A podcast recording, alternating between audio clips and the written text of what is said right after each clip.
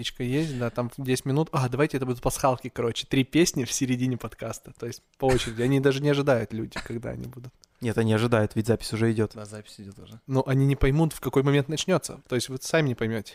Ну, это пасхалки, я вам дам знать. Хорошо. Это как, у, это, это- это как у Вани Дорна, три хороших песни. А, а, ну, ну тут вряд ли хороший будет. Вряд ли хорошее исполнение будет. Ну, вы пообщайтесь на эту тему, я не знаю. Я Так. даже песню не знаю. Короче, даже такой кликбейт Санжар исполнил на подкасте. Да, у нас э, очередной выпуск нашего подкаста. В гостях э, мой очень хороший друг, э, очень классный чувак, таргетолог экстра-класса, бывший фермер и еще человек, который меня не поздравил с днем рождения в этом году. Чтоб вы понимали, он пока говорил, это мне в глаза смотрел, сидел. Санжар Акбердиев. И держал, и держал нож около горла. Да. Почему ты меня с днем рождения не поздравил в этом году? Так. Так, не дышать. А, забыл я, я не, не помню, когда. Я многих, наверное, не поздравил. Все, кто слышит сейчас, не знаю, может быть, мой отец слышит, с днем рождения.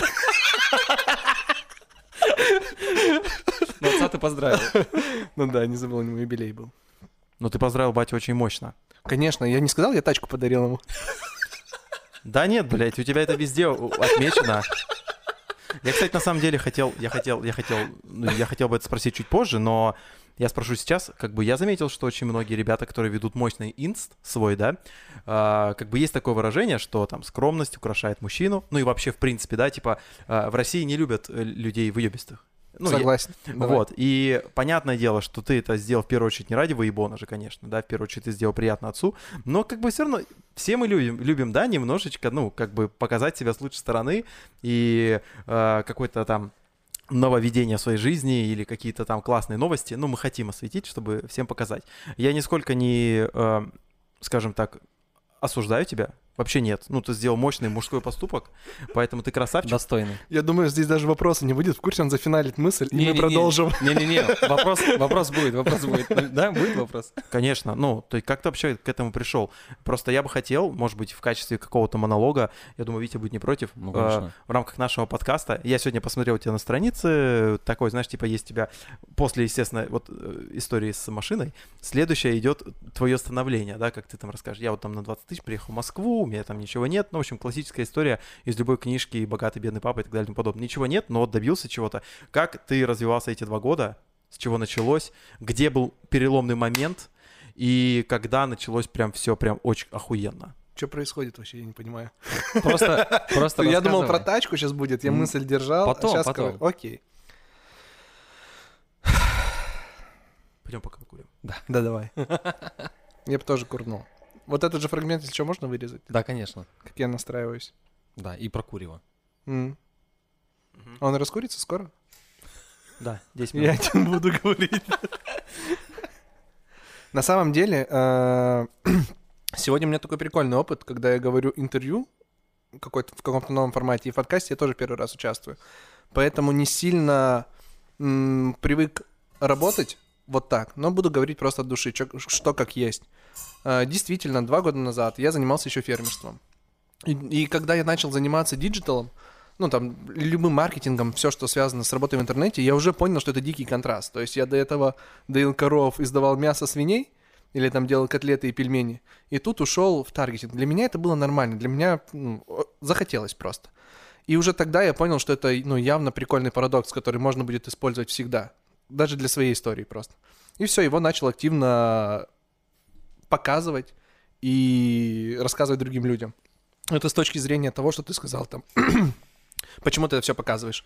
Вот. А история становления началась, да, два года назад. Я просто уехал в Москву, понял, что это классика, блин. Любую книжку открой, все те же самые смыслы. Я читал «Думай и богатей». Понял, что, блин, все мои мысли материальны. Мне надо действительно чего-то хотеть. Для чего я живу? Кто я? Все эти вопросы, которые посещают головы остальных людей, они меня точно так же посещали. То есть прикольно, вот ты отрезаешь голову э, свинье и такой думаешь, блин, то ли я делаю. Типа того. Ну, я прихожу домой и думаю, какого хрена?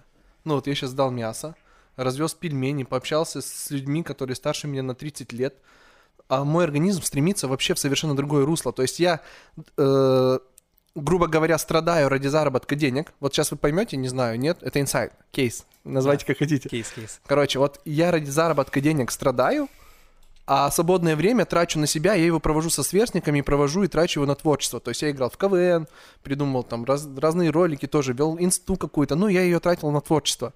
И у меня просто в определенный момент стал вопрос. Я не хочу зарабатывать деньги через страдания. Через фермерство у меня получается через страдания. Я просто хочу вот играть в КВН, но чтобы он мне приносил деньги.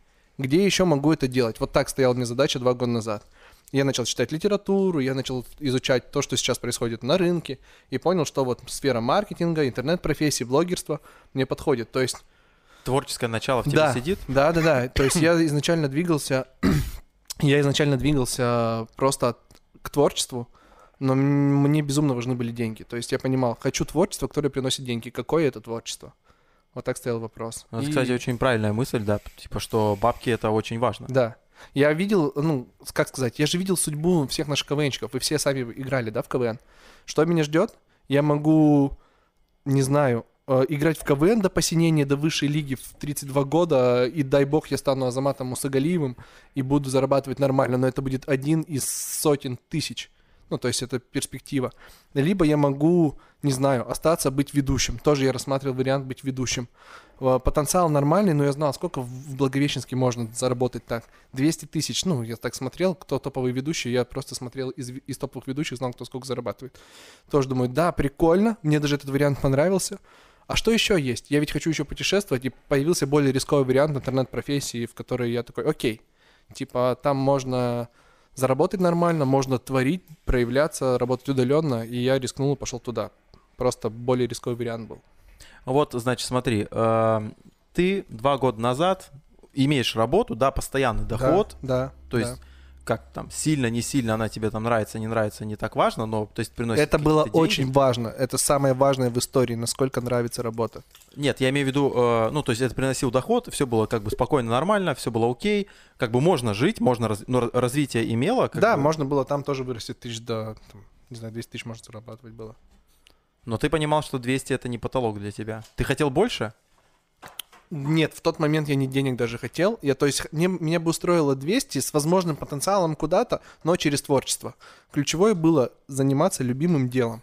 Я понял, что когда я занимаюсь любимым делом, я счастлив. Когда я зарабатываю деньги, я несчастлив. Какого хрена? Какого хрена мое, мое счастье не приносит мне деньги? Окей, ты купил билеты в Москву, к кому ты туда поехал? Все равно мы все, когда куда-то едем, мы понимаем, что ну, никому, никому я не поехал. даже друзей не Вообще никого. Вот просто я знал, что поедет туда коляс. У меня ехал брат на очередную встречу, там трансформатор клуба. Он занимается бизнесом, он туда тоже поехал. Говорит, слушай, поехали со мной по дороге. Говорит, вместе приедем, потом я поеду домой, ты останешься. Так случилось, мы приехали, три дня вместе потусили. Он меня там кормил, я жил с ним в гостишке.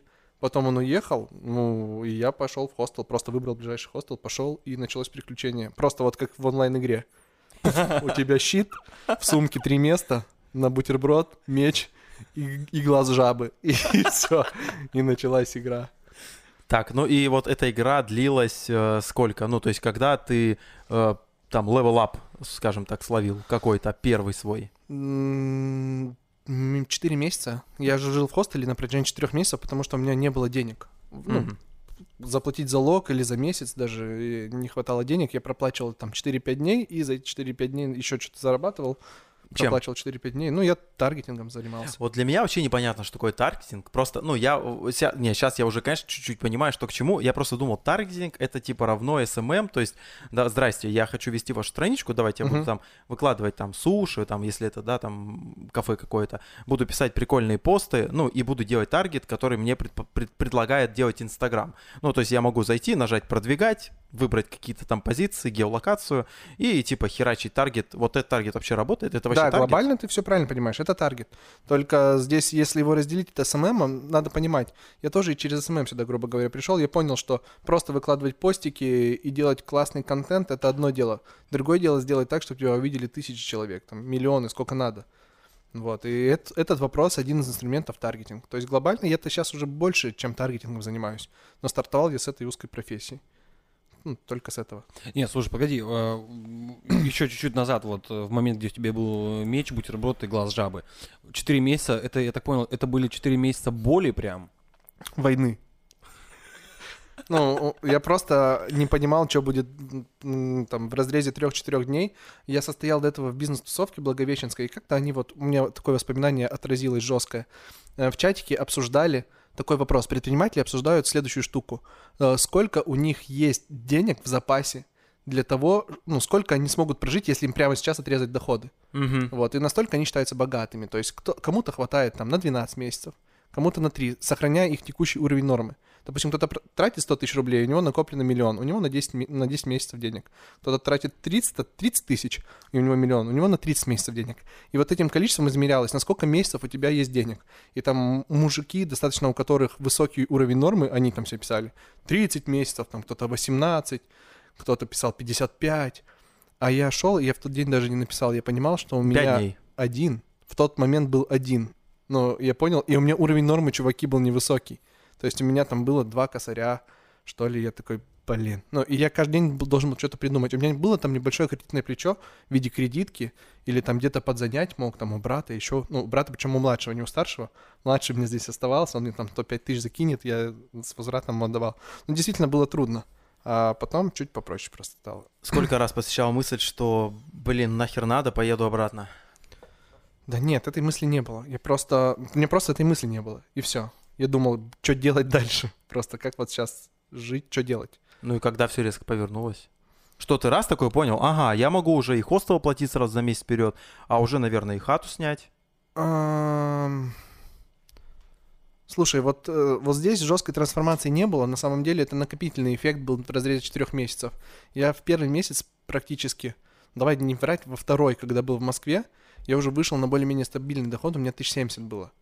Вот, я 70 в месяц зарабатывал. За счет чего? А, Таргета. Таргета, да, я продавал услуги по таргету. А где- Да, вот ты про клиентов? Я хотел спросить, где ты этому обучился и где ты брал клиентов? Как ты их находил? Но в Москву я уже поехал обученным, то есть я обучился здесь, я прошел курс, онлайн-курс, вот, и пошел, поехал в Москву и там искал тоже. И мне здесь были клиенты, но здесь я набрал клиентов, уехал туда, исполнил обязательства, я уже в Москве исполнил обязательства, и мне нужны были новые.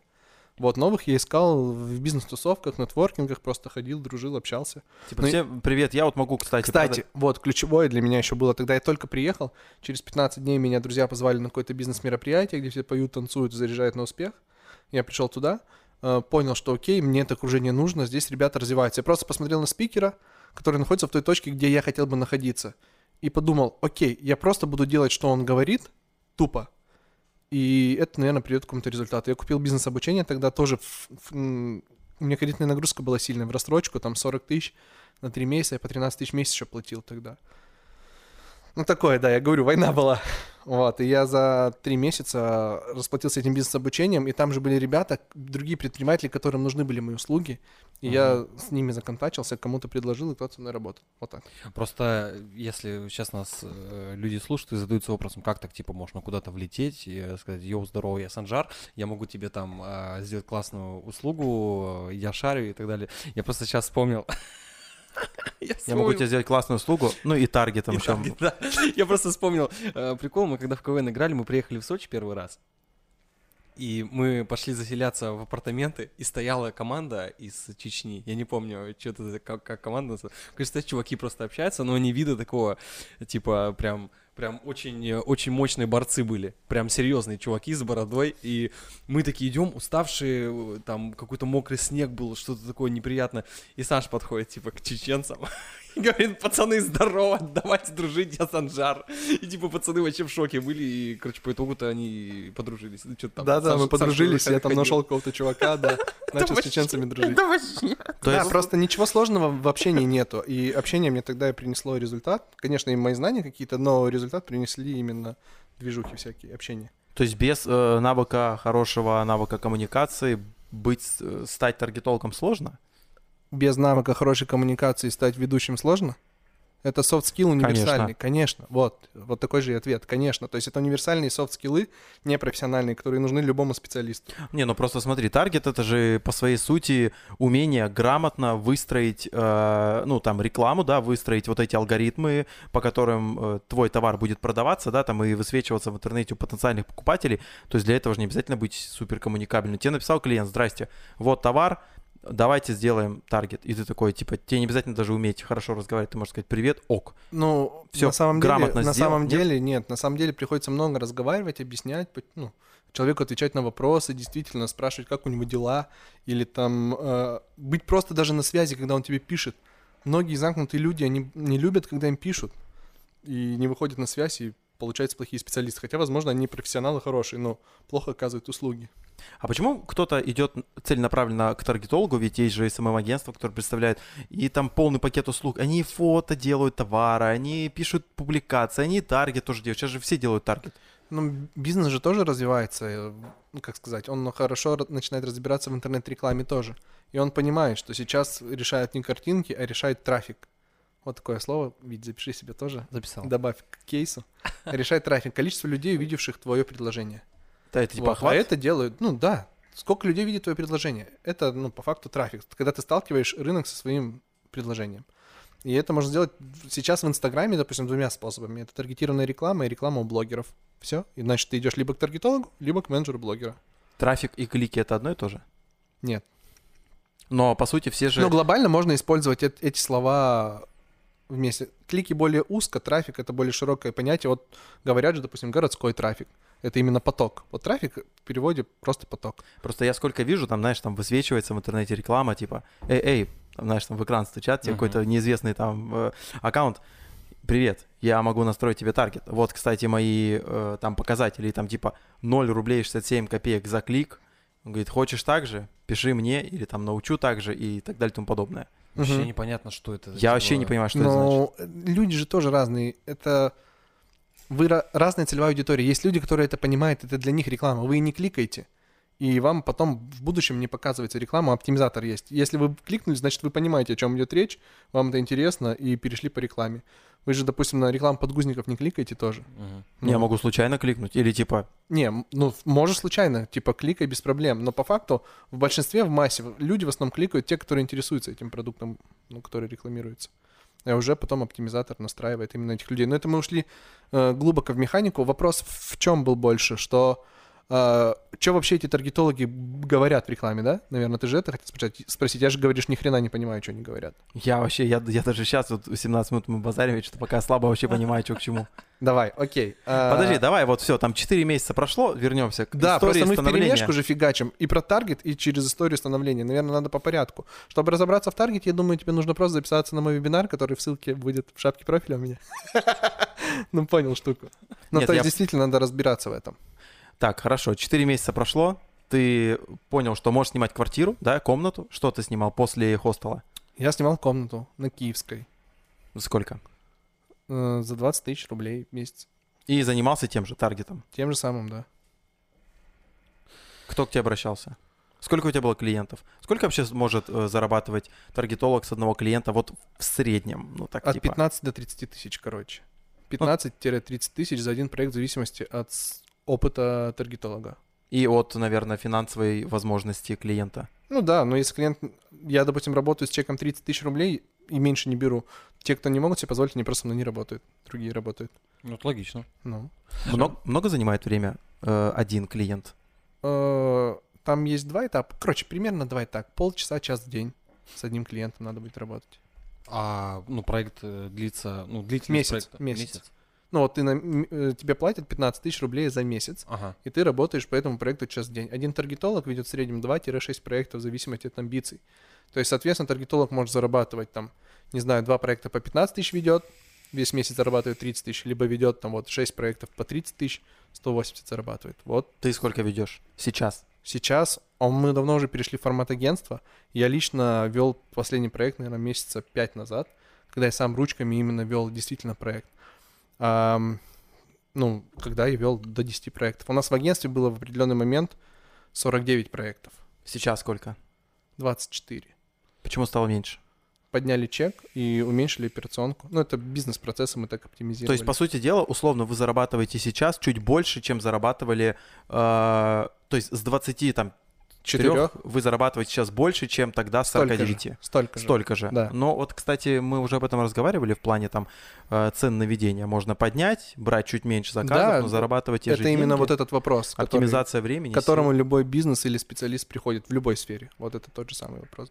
А еще есть такой момент, наверное, как текучка э, тех или иных клиентов. То есть вот тебе пришел клиент, говорит, мне нужно услуги таргетированной рекламы месяц-два, но он добился каких-то целей, да, узнаваемости товара Мгм. или, допустим, э, за счет э, кликов, да, и э, потенциальных покупателей, которые пришли и остались, там за месяц, за два, их, за три их стало больше, и такой э, клиент, ну, твой, да, который пришел к тебе как к таргетологу, такой, ну, блин, в принципе, как бы я за три месяца набил, у меня там средний чек э, или выручка за месяц выросла, мне больше таргетолог не нужен, мне и так комфортно. То есть э, есть какой-то определенный срок, эм, срок работы э, клиента с таргетологом? Вот сколько в среднем работает один клиент? Или он остается навсегда, или он уходит через месяц? По-разному, по-разному. Средняя жизнь, средняя длительность жизни клиента, наверное, ну, у нас 2-3 месяца. 2-3 месяца клиент один нам платит. Есть те, которые регулярно работают, там, допустим, 6-8 месяцев в году они с нами работают. Есть те, которые месяц поработали, что-то не получилось, ушли. Или там 2 месяца. И вот в среднем выходит 2-3 месяца у нас цикл, ну, длительность жизни клиента. Это у нас. Вот. Это, это- эти, эти данные могу сказать. Вообще таргетолог может вести проекты хоть сколько. Бывают люди, когда работают на проектах там по году, по два. Это тоже в зависимости от запросов. Но в основном так, ну, на Ну несколько месяцев. Это типа условно, если там у клиента постоянно продукция обновляется, типа ее нужно качать каждый Да, либо раз. продукция постоянно обновляется, либо наоборот, хорошо работает продукт, который не надо обновлять и стопать рекламу, и он нон-стопом работает. Мгм. А так бывает, работаешь 4 месяца, либо там проект может быть сезонный, либо раз продуктовая матрица меняется, стопаемся, 2 месяца они переделывают и приходят с другим продуктом, и мы опять двигаем. Ну, то есть, условно, если таргетолог работает, э, и у него текучка и сменяемость клиентов там раз в 2-3 месяца, это не говорит о том, что он не профессионал, к нему пришли, 3 Конечно, месяца, конечно, выхлопа нет, конечно, нахер конечно. пойдем к другому. Конечно, вот я могу такую цифру примерно сказать. У нас, наверное, процентов 20 из клиентов, из всех, что есть, все- всегда 20% проектов это неудачные, то есть не зашли. И никто не говорит, что таргет это волшебная таблетка, и что 100% зайдет. Вот человек, когда заходит, мы говорим, вот такие три варианта развития событий. Плохой, хороший, средний. Может и плохой произойти. Вот в 20% случаев происходит плохой.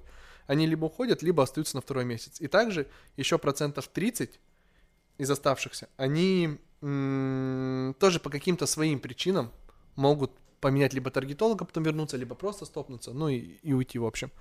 Соответственно, у нас а, от месяца к месяцу переходит где-то 50-60% клиентов. Вот так. А я вот еще хотел спросить, у меня знакомый есть СММщик, да, и э, вот мы общались, он говорил, что некоторые клиенты думают, что если ты обратился к SMM-менеджеру, то все, твои проблемы решены, то есть э, от тебя делать ничего не, э, то есть ты делать ничего не должен, все будет работать само по себе, хотя он, говорит, ну, мой друг говорит, что типа ни хрена, то есть э, клиент, который обращается к СММщику, да, он должен быть заинтересован в работе, он, это совместный труд, там нужно делать фотографии, да, нужно там э, говорить на что, там сделать акценты.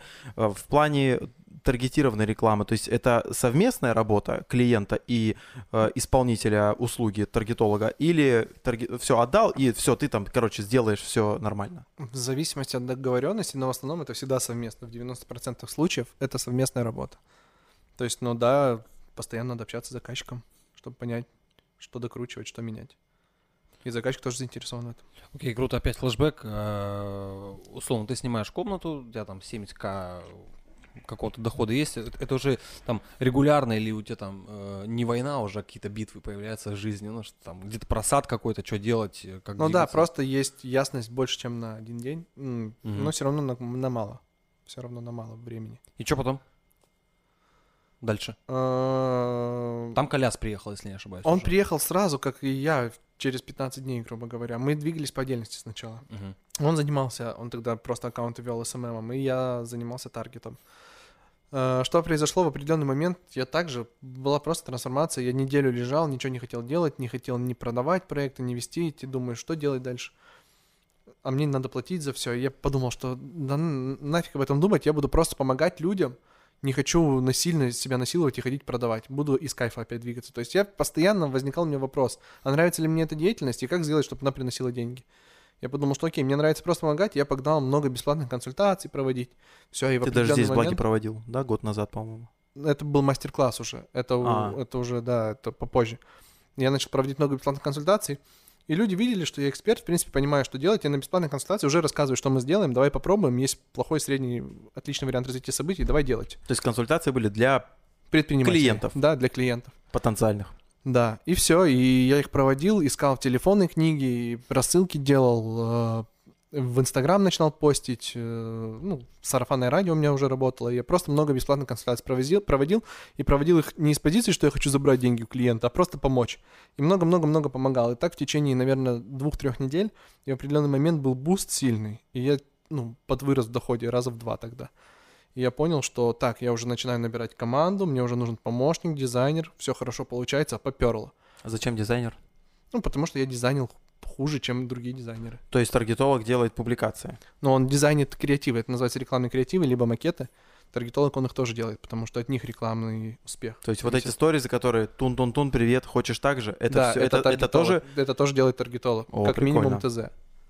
Вот. И все, я взял дизайнера, потом взял самого таргетолога, кто технически настраивает, а сам начинал заниматься именно продажами, потому что продажи приносили деньги. И администрированием, да? Да, да. Слушай, а почему... Нет, ладно, вопрос такой. Кого лучше нанять? Таргетолога или менеджера аккаунта, типа SMM-менеджера?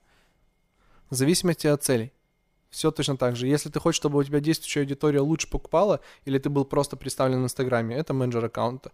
Если ты хочешь, чтобы о тебе узнали как можно больше людей, и масштабируемый канал трафика, масштабируемый это понятный, то есть ты вкладываешь 10 тысяч рублей в ре- в рекламу, и на выходе получаешь 30 тысяч рублей прибыли. И это все, ну, посчитано. Это реально просто математика. Можно вложить в рекламу 10 тысяч рублей именно с этим креативом, именно, там, допустим, на, на этот сайт с таким призывом к действию, и он будет заявки давать по столько-то рублей, и эти заявки будут покупать с такой-то конверсией и с таким-то средним чеком. То есть это, грубо говоря, одна строчка математики.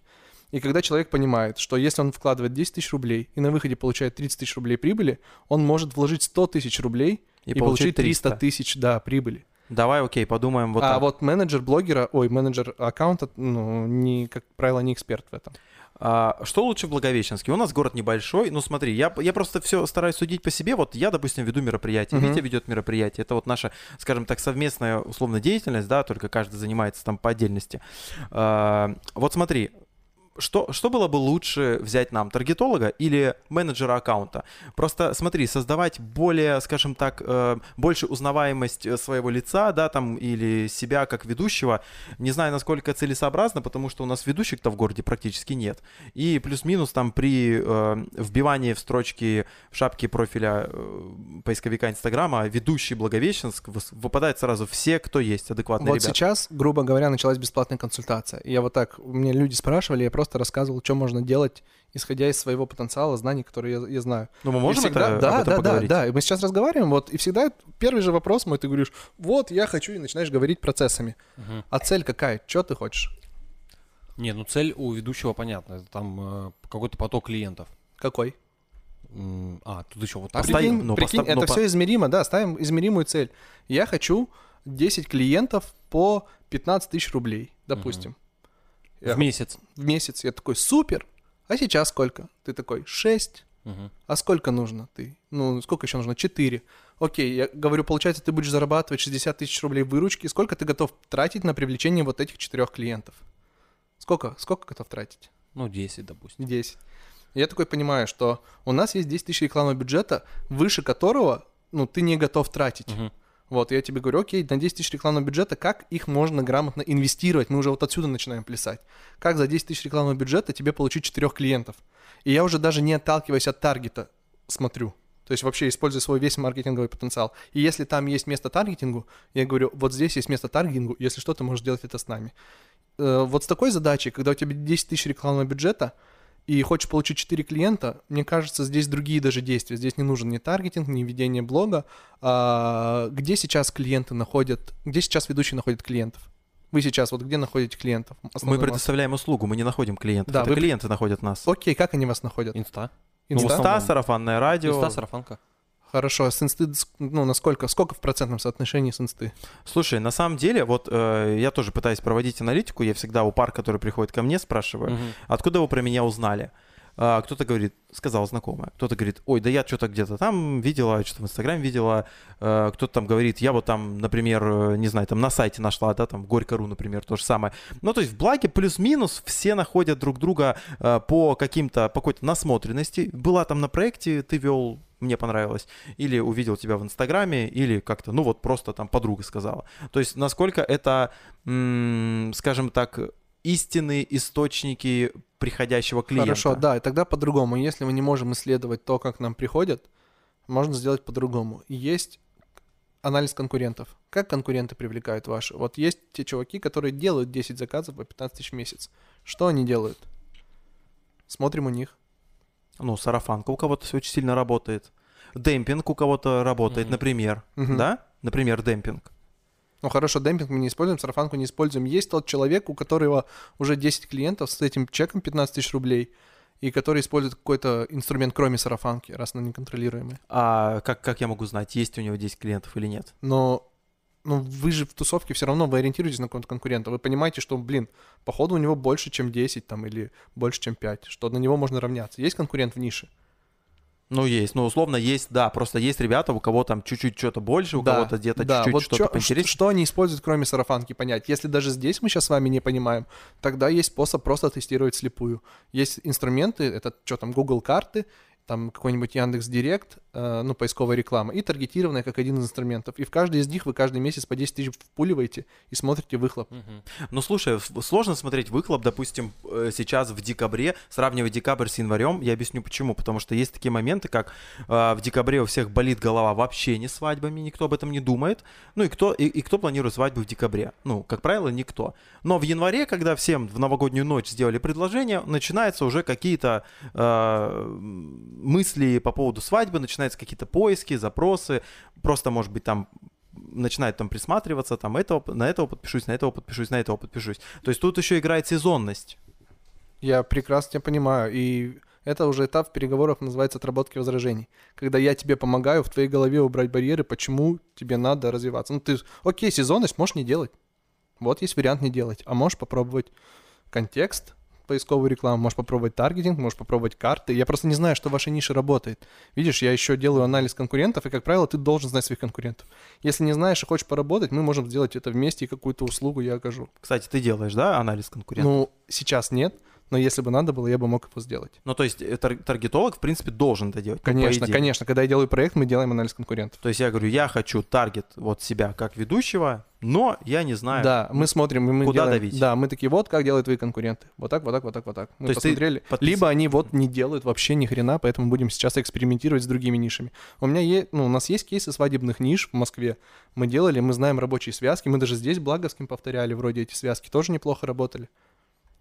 А вот э, если говорить про, вот ты говорил, простая математика, 10 тысяч э, рублей э, вкидывания в таргет принесут 30 тысяч рублей дохода, да? Мгм. То есть, ну, разница плюс 20 тысяч. Да. А как это можно посчитать в сфере услуг? Ну, то есть, например, э, ладно, понятно с товаром, да, вот есть товар, э, он стоит там столько, столько-то рублей, и там его там типа купят, не купят. С услугой это как? Она э, стоит, ну, условно, допустим, там 4 часа работы ведущего и 6 часов работы ведущего, они стоят абсолютно по-разному. То есть, Но как- ты для себя считай себестоимость. Допустим, вот ва- ваш же пример взять. Чтобы увеличиться на 4 проекта по 15 тысяч, грубо говоря, там ведущий, допустим, я условно беру, выручки будет 60 тысяч рублей, я тебя так и спрашиваю, сколько там э, расходная часть? Ну, ты для себя решаешь, сколько там прибыли? Ты мне сам говоришь, ну, сколько считаешь нужным. Если скажешь 50%, окей, 50. Скажешь 80%, окей, 80. Но я, я даже этот вопрос не задавал. Почему? Я спросил наоборот.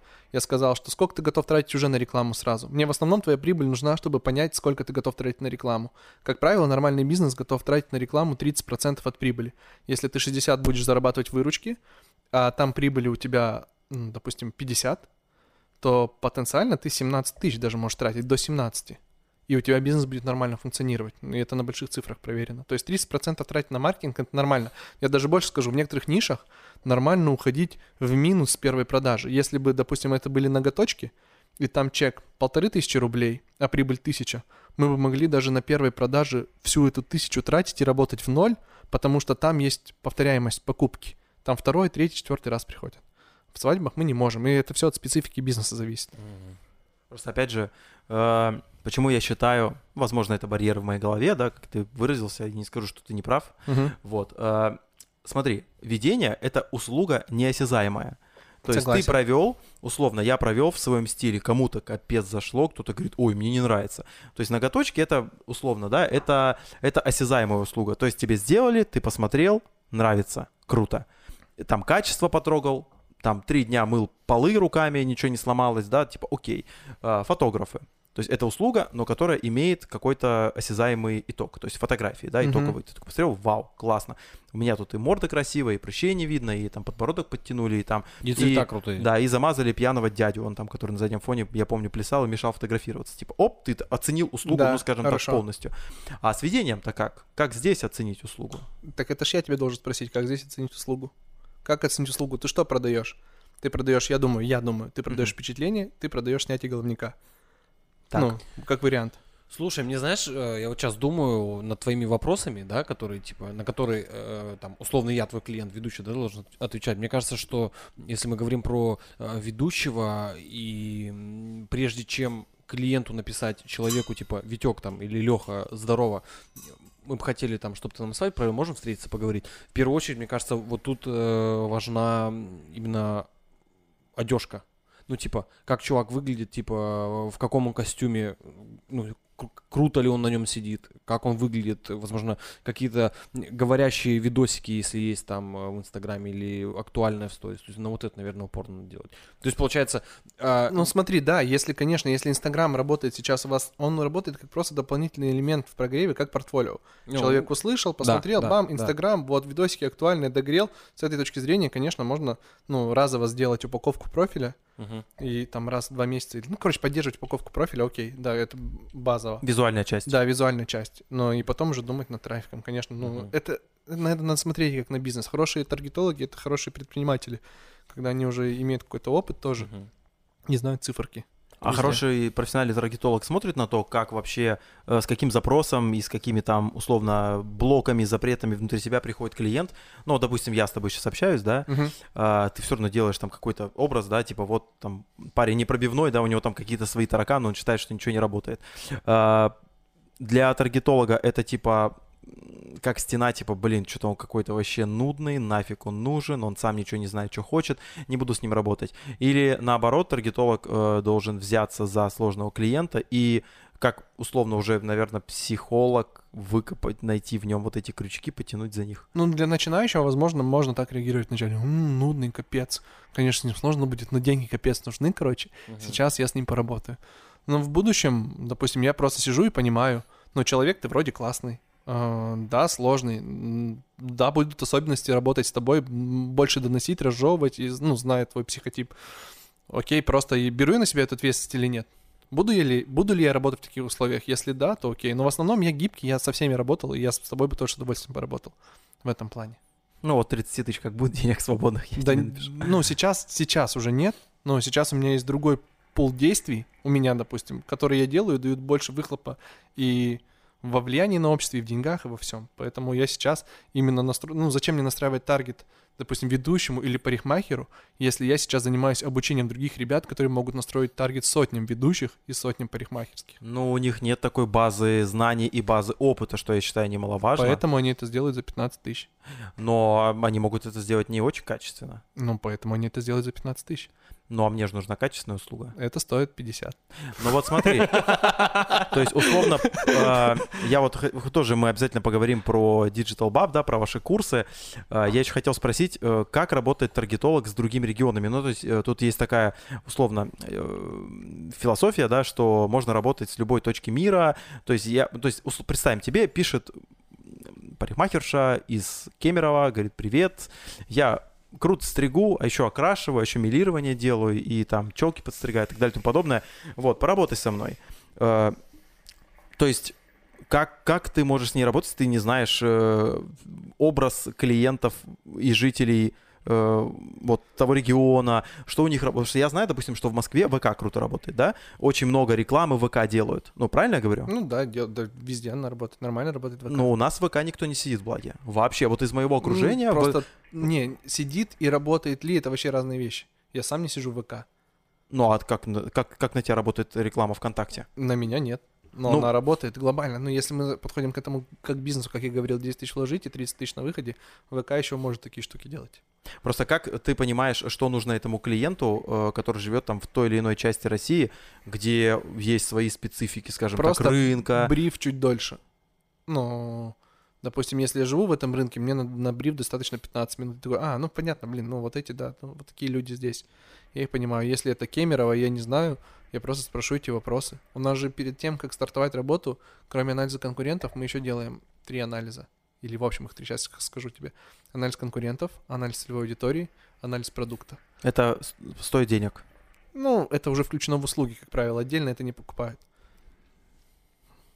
То есть ты только берё- как человек уже, ну, то есть сначала с ним просто пообщаешься, да, Да, там да, поймешь, да, да. кто он такой, он поймет, кто ты, и уже потом, когда вы Да. заключаете первый договор, да? Да, да, конечно, потому что это достаточно большая работа, и мы ее делаем внутри проекта. Если ее вынести за проект, ну, обычно этого на рынке нет. Можно было бы вынести и брать за это, не знаю, тысяч десять. Ну, тоже, как вариант. Мне кажется, это прикольно. Может быть, я хочу Не, для это себя. прикольно. Я, может, хочу только для себя изучить рынок, Конечно, чтобы конечно. при помощи профессионала. А, а дальше я буду таргет настраивать. Ну сам. вот, да, если, конечно, и я бы тебе это помог, и сделал бы какой-то офер, даже если бы не нужен таргет, в этом и прикол. Дать именно пользу то, что нужно тебе. Во время бесплатной консультации я это понимаю, что тебе нужно, как с тобой поработать. И, возможно, это даже не таргет. Если это будет не таргет, я тебе скажу, что это не таргет. Ну ты понял, что мне нужно? еще не до конца. Я думаю, что тебе в первую очередь анализ конкурентов, более глубокий, просто понять, что другие используют. И второй вариант, еще глубже изучить сарафанку, если она является ключевой. То есть все-таки разобраться, как именно, прям посчитать. Вот 10 клиентов пришли, вот, сука, откуда они? Не, окей, я знаю некую, некую сарафанку нашего города. Я примерно знаю, что любит э, большинство клиентов в нашем городе, какой формат мероприятия они любят. Но я точно знаю и гну свою, свою линию, Витя тоже делает это, то же самое. Мы, допустим, не любители, там, скажем так, конкурсов. Ну, у нас, у нас город чуть проще, да, Мгм. чем западная часть России. У нас э, люди до сих пор любят там, чтобы там... А мы прыгать будем, а конкурсы начнутся. Ну, то есть, знаешь, э, в такой... Я не говорю, что это не интеллигентный формат отдыха. Это вполне обычный, Ну, нормальный обычный формат. отдых. Ну, просто люди любят так. Ну, никто им не судья. И я им не судья, тем более. Я там сам, да, люблю там повеселиться. Не означает, что я там нудный, интеллигентный тип, который сидит и любит попиздеть только. Вот, но я вот, допустим, в качестве там формата ведения, мне приходит, если, допустим, клиент говорит, мы хотим, чтобы, блин, была куча конкурсов, обязательно с реквизитом и так далее и тому подобное, ну, я много раз подумаю, а, ну, типа, хочу ли я это делать, мое ли это. Исходя из этого, э, я вот примерно знаю, что по большей части сарафанка и средний статистический клиент э, любит, чтобы было капец как вот так вот прям Мгм. весело, там, переодевание, ну, грубо говоря. Я типа такое не хочу делать. Вот, значит, сарафанка это, наверное, не мое. Да нет, почему? Ну, у тебя будет просто своя сарафанка. У тебя рекомендовать друг другу будут люди, которые у тебя покупают. Рекомендуют только те, которые купили, либо слышали тебе, и слышали тебе хорошее. И, как правило, если у тебя такой формат, он заходит, он заходит на определенную аудиторию, и определенная аудитория будет этой же аудитории рекомендовать. Сарафанка для тебя работает, просто она у тебя в своей целевой, ну, внутри своей. То есть в другой нише. Ну, нет, в этой же нише просто другая целевая аудитория. И вопрос к тому, что уже ли она, скорее всего, уже. То есть, скорее всего, людей, которым нужен такой праздник здесь в городе. меньше. Их меньше, да. Но, возможно, они готовы платить больше. Это, это, это так, Мгм. философский вопрос, просто там пофантазировать. Слушай, кру- круто. Я вот сейчас тебя слушаю, и какое-то катастрофическое количество параллелей э, проводится э, с нашими встречами с, там, с молодыми. Э, там, когда они да. пр- Просто вот то же самое практически. Ну, типа, ты сидишь такой, э, спрашиваешь. Анализируешь. Да, прям, прям на встрече, потому что, ну, э, как бы не, не секрет, что э, дофига кто отказывается там от, э, от свадьбы, от той или иной, потому что ты смотришь на людей даже по первому общению, потому что у нас как, вот я, я только за себя, за Леху говорю по Мгм. встречам, потому что и мы знаем, как наши отдельные встречи проходят, и мы там вместе на какие-то проекты выходили. И когда обычно разговор начинается, здрасте, что там, э, как дела у вас? Мгм. спрашиваешь какие-то вещи, что делали сегодня? Блин, пробки, да? И уже из этого разговора видишь, что что-то человек какой-то это м, тяжеловатый на общение. Ты такой думаешь, ладно, окей, еще поболтаем. Начинаешь рассказывать э, о себе, как ты работаешь, что, что вы видели, вам понравилось. Они говорят, да вот мы там вот видели свадьбу, там круто ведущий сальто делал. Да, И, я понимаю, и мы танцевали много. И ты такой реально сидишь, думаешь, эх, взяться или нет. Да, за нас уже сто лет назад это описали, это там правило встречи, то, что ты проговорил, это вот small talk называется, прикинь, я сам узнал это год назад. То есть то, что мы делаем на автоматизме, это коротенький разговор, который перед официальной беседой сейчас начнется, Мгм, мгм. перед предметом. Превью. Да. Потом идет у нас что, ну, установление контакта, вот это small talk, потом выявление потребностей. А какие конкурсы вам нравились, да? А что было? Да, Это выявление потребностей идет. Потом эм, формирование предложения. Когда ты выявил потребности, ага, значит, ему нужно сальто, две бутылки, чтобы на них И там- без карандаша и они, чтобы без были. карандаша, чтобы не были. Окей, смотрите, у меня есть предложение. Будет два конкурса, сальто и две бутылки. Понял? Ну, то есть ты даешь реально отработку, то, что действительно человеку нужно, по-честному. И делаешь предложение, он такой, блин, круто, слушай, а все-таки я буду, в, ну, в костюме э, в черном, думаю, сальто не получится. Начинается этап отработки возражения. Ты такой, да, смотрите, у нас же два раза чуваки в черных костюмах делали сальто, и получилось. Он Мгм. такой, точно? Да, точно. Ну, и по, по этой структуре проходит любая встреча, в принципе, она давно описана. И потом еще в конце это, ну, закрытие сделки, когда все возражения отработались. Вы типа, ну что, готовы? Он, ну да, давай. Либо, окей, я подумаю, наберите через три дня. Блин, все. Это только этот сценарий работает. Мгм. Хоть где, хоть я таргет продаю, хоть свадьбы. Но знаешь, в чем самая главная проблема? Эм, Вот смотри, ты встретился с парой, например, и понимаешь, что по их интересам, по их запросам, ну, ты, скорее всего, не подходишь. Конечно, бывает. Вот, и тут начинается самое сложное. Как быть тебе? Ты можешь с ними пообщаться, искать, там, через день написать, через два сказать, ребят, знаете, вот по-честному, ну, не получается у нас с вами, да, ну, ну не то. Не то, и э, в, в их глазах ты кто? Типа, тип, на которого они потратили время, ждали, что он там ответит. А он говорит, в смысле, ты нам не. Ты же ведущий, ты должен уметь, ты же таргетолог, ты должен уметь работать со всеми, например, да? И, то есть ты остаешься негодяем в их лице, в их глазах. Но Мгм. ты можешь согласиться, отработать в некомфортных условиях для себя, э, сделать э, по максимуму, что ты можешь, но, скажем так, работая в другом формате, ты выдал бы еще больше, да, 200%, а не 100, как э, смог здесь, и у них все равно остается, типа, знаешь, ощущение, не доработал. То есть при том и при том исходе ты все равно остаешься под лицом, который где-то что-то как-то сделал не так. Но, может быть, совершенно иначе. И примеров таких тоже много, когда приходит пара, ты вроде думаешь, блин, наверное, что-то не получится, но все равно берешься проект, ну, знаешь, потому что, может быть, ну, люди приходят отчаянно, говорят, мы уже, блядь, со всеми встретились. Все, например, заняты, да, и вот вы там единственные, или мы очень сильно хотим вас. И ты думаешь, блин, ну ладно, окей. А, думаешь, что будет не очень, а получается все очень круто. Короче, чего вообще? Момент с прогнозированием какой-то сложный. Но э, здесь, знаешь, у меня сразу параллель, как меня учили в маркетинге, про отношения. Вот здесь уже включается непрофессиональный навык даже, вот софт-скиллы, о которых я и говорю, ну и все говорят. Э, Как ты себя ведешь в, в коммуникации с людьми? Вот независимо по какому вопросу. Окей, они потратили время, ну и ты потратил свое время, чувак. Ну, цени и его тоже. И это как после свидания. После первого свидания девушка говорит, ну что, погнали на второе, а ты не хочешь. Ну и понятное дело, здесь осадочек останется, надо просто сделать так, чтобы не было осадка. Это При- нормальная история, что после первого свидания, ну, блин, ну не сошлись, не, не супер, окей, давай. Все, ты классная, все круто, я думаю, просто тебе нужен другой ведущий. Попробуйте с другими, не совсем мой формат. э, И вот я бонусом для вас там как раз подготовил список именно для вас ведущих. То есть сделать какую-то плюшку, чтобы скрасить этот негатив, уйти на позитив, все. Ну, это... вот Отличная как-то- параллель с отношениями, кстати. Да. Либо реально после первой встречи сказать, слушай, что-то, слушай, детка, не идет. Да. Либо, блин, начать встречаться и потом мучиться, знаешь, и прожив там год-два вместе, с трудом расстаться, хотя у тебя изначально сел говно. Но может же быть такое, да, что пер- бывает, бывает, первая встреча вероятность, обманчива. бывает вероятность, что все классно, но, как правило, там 80% случаев, что не будет классно. Зачем это Мгм. мучить нам друг друга? Вот я подготовил тех ребят, которые могут взять за этот проект. Я уже заранее договорился, пробил даже офигенный ценник. Попробуйте с ним. И они такие, о, да, спасибо, пошли, остались довольны. Вы им лучше сделали и себе. Вот Почему ссылка нет? парней из Инстаграма, сходи погуляй с ними, Да. они подойдут Вот тебе. мой друг. Да, Я, вот если что, подъеду потом. Он, он так же, как ты, схаркивает через зуб, которого нет. Оптимально. Да, я Слушай, понял. еще про цифры, э, вот как у специалиста хотел спросить. Э, Вот есть количество подписчиков. Мгм. У меня вот там э, после всей чистки ботов, там Toyota Центр Самара и всего остального, у меня там осталось... Стоматология хэ-хэ, Да, стоматология, хэ-хэ, вот эта вся тема. Я все поудалял, просто оставил себе э, реальное количество там именно людей, даже которых я знаю. Ага. Их там у меня 700 ш- 85, по-моему. Каждый день. Вообще-то ты знал эту цифру, Да, но притворялся, что конечно. не я, знаешь. Я просто, я как раз сегодня заходил, смотрел, что там было 785, В 788. принципе, как и вчера, ты тоже заходил Да, и смотрел. конечно, да, понял. конечно. И э, суть какая? Я вот выкладываю пост какой-то, я пытаюсь там прям, ну, высрать что-то смешное, прям могу час сидеть думать, два, могу целый день там по чуть-чуть накидывать. Используй слово «изъебнуться». И заебнуться я пытаюсь каждый, Ага. каждый раз. И я выкладываю, все вроде круто, но я почему-то привык смотреть на лайки. Мгм. Я вижу, что их там, а, исходя из моих подписчиков, что их 700, их, блядь, почему их 160? Это, это что, это, это я дерьмо какое-то выложил? Нет, Или- это до хрена лайков. Ты видишь, ты не в сфере и не знаешь. Ну, Вообще 160 лайков для 700 подписчиков — это хорошо.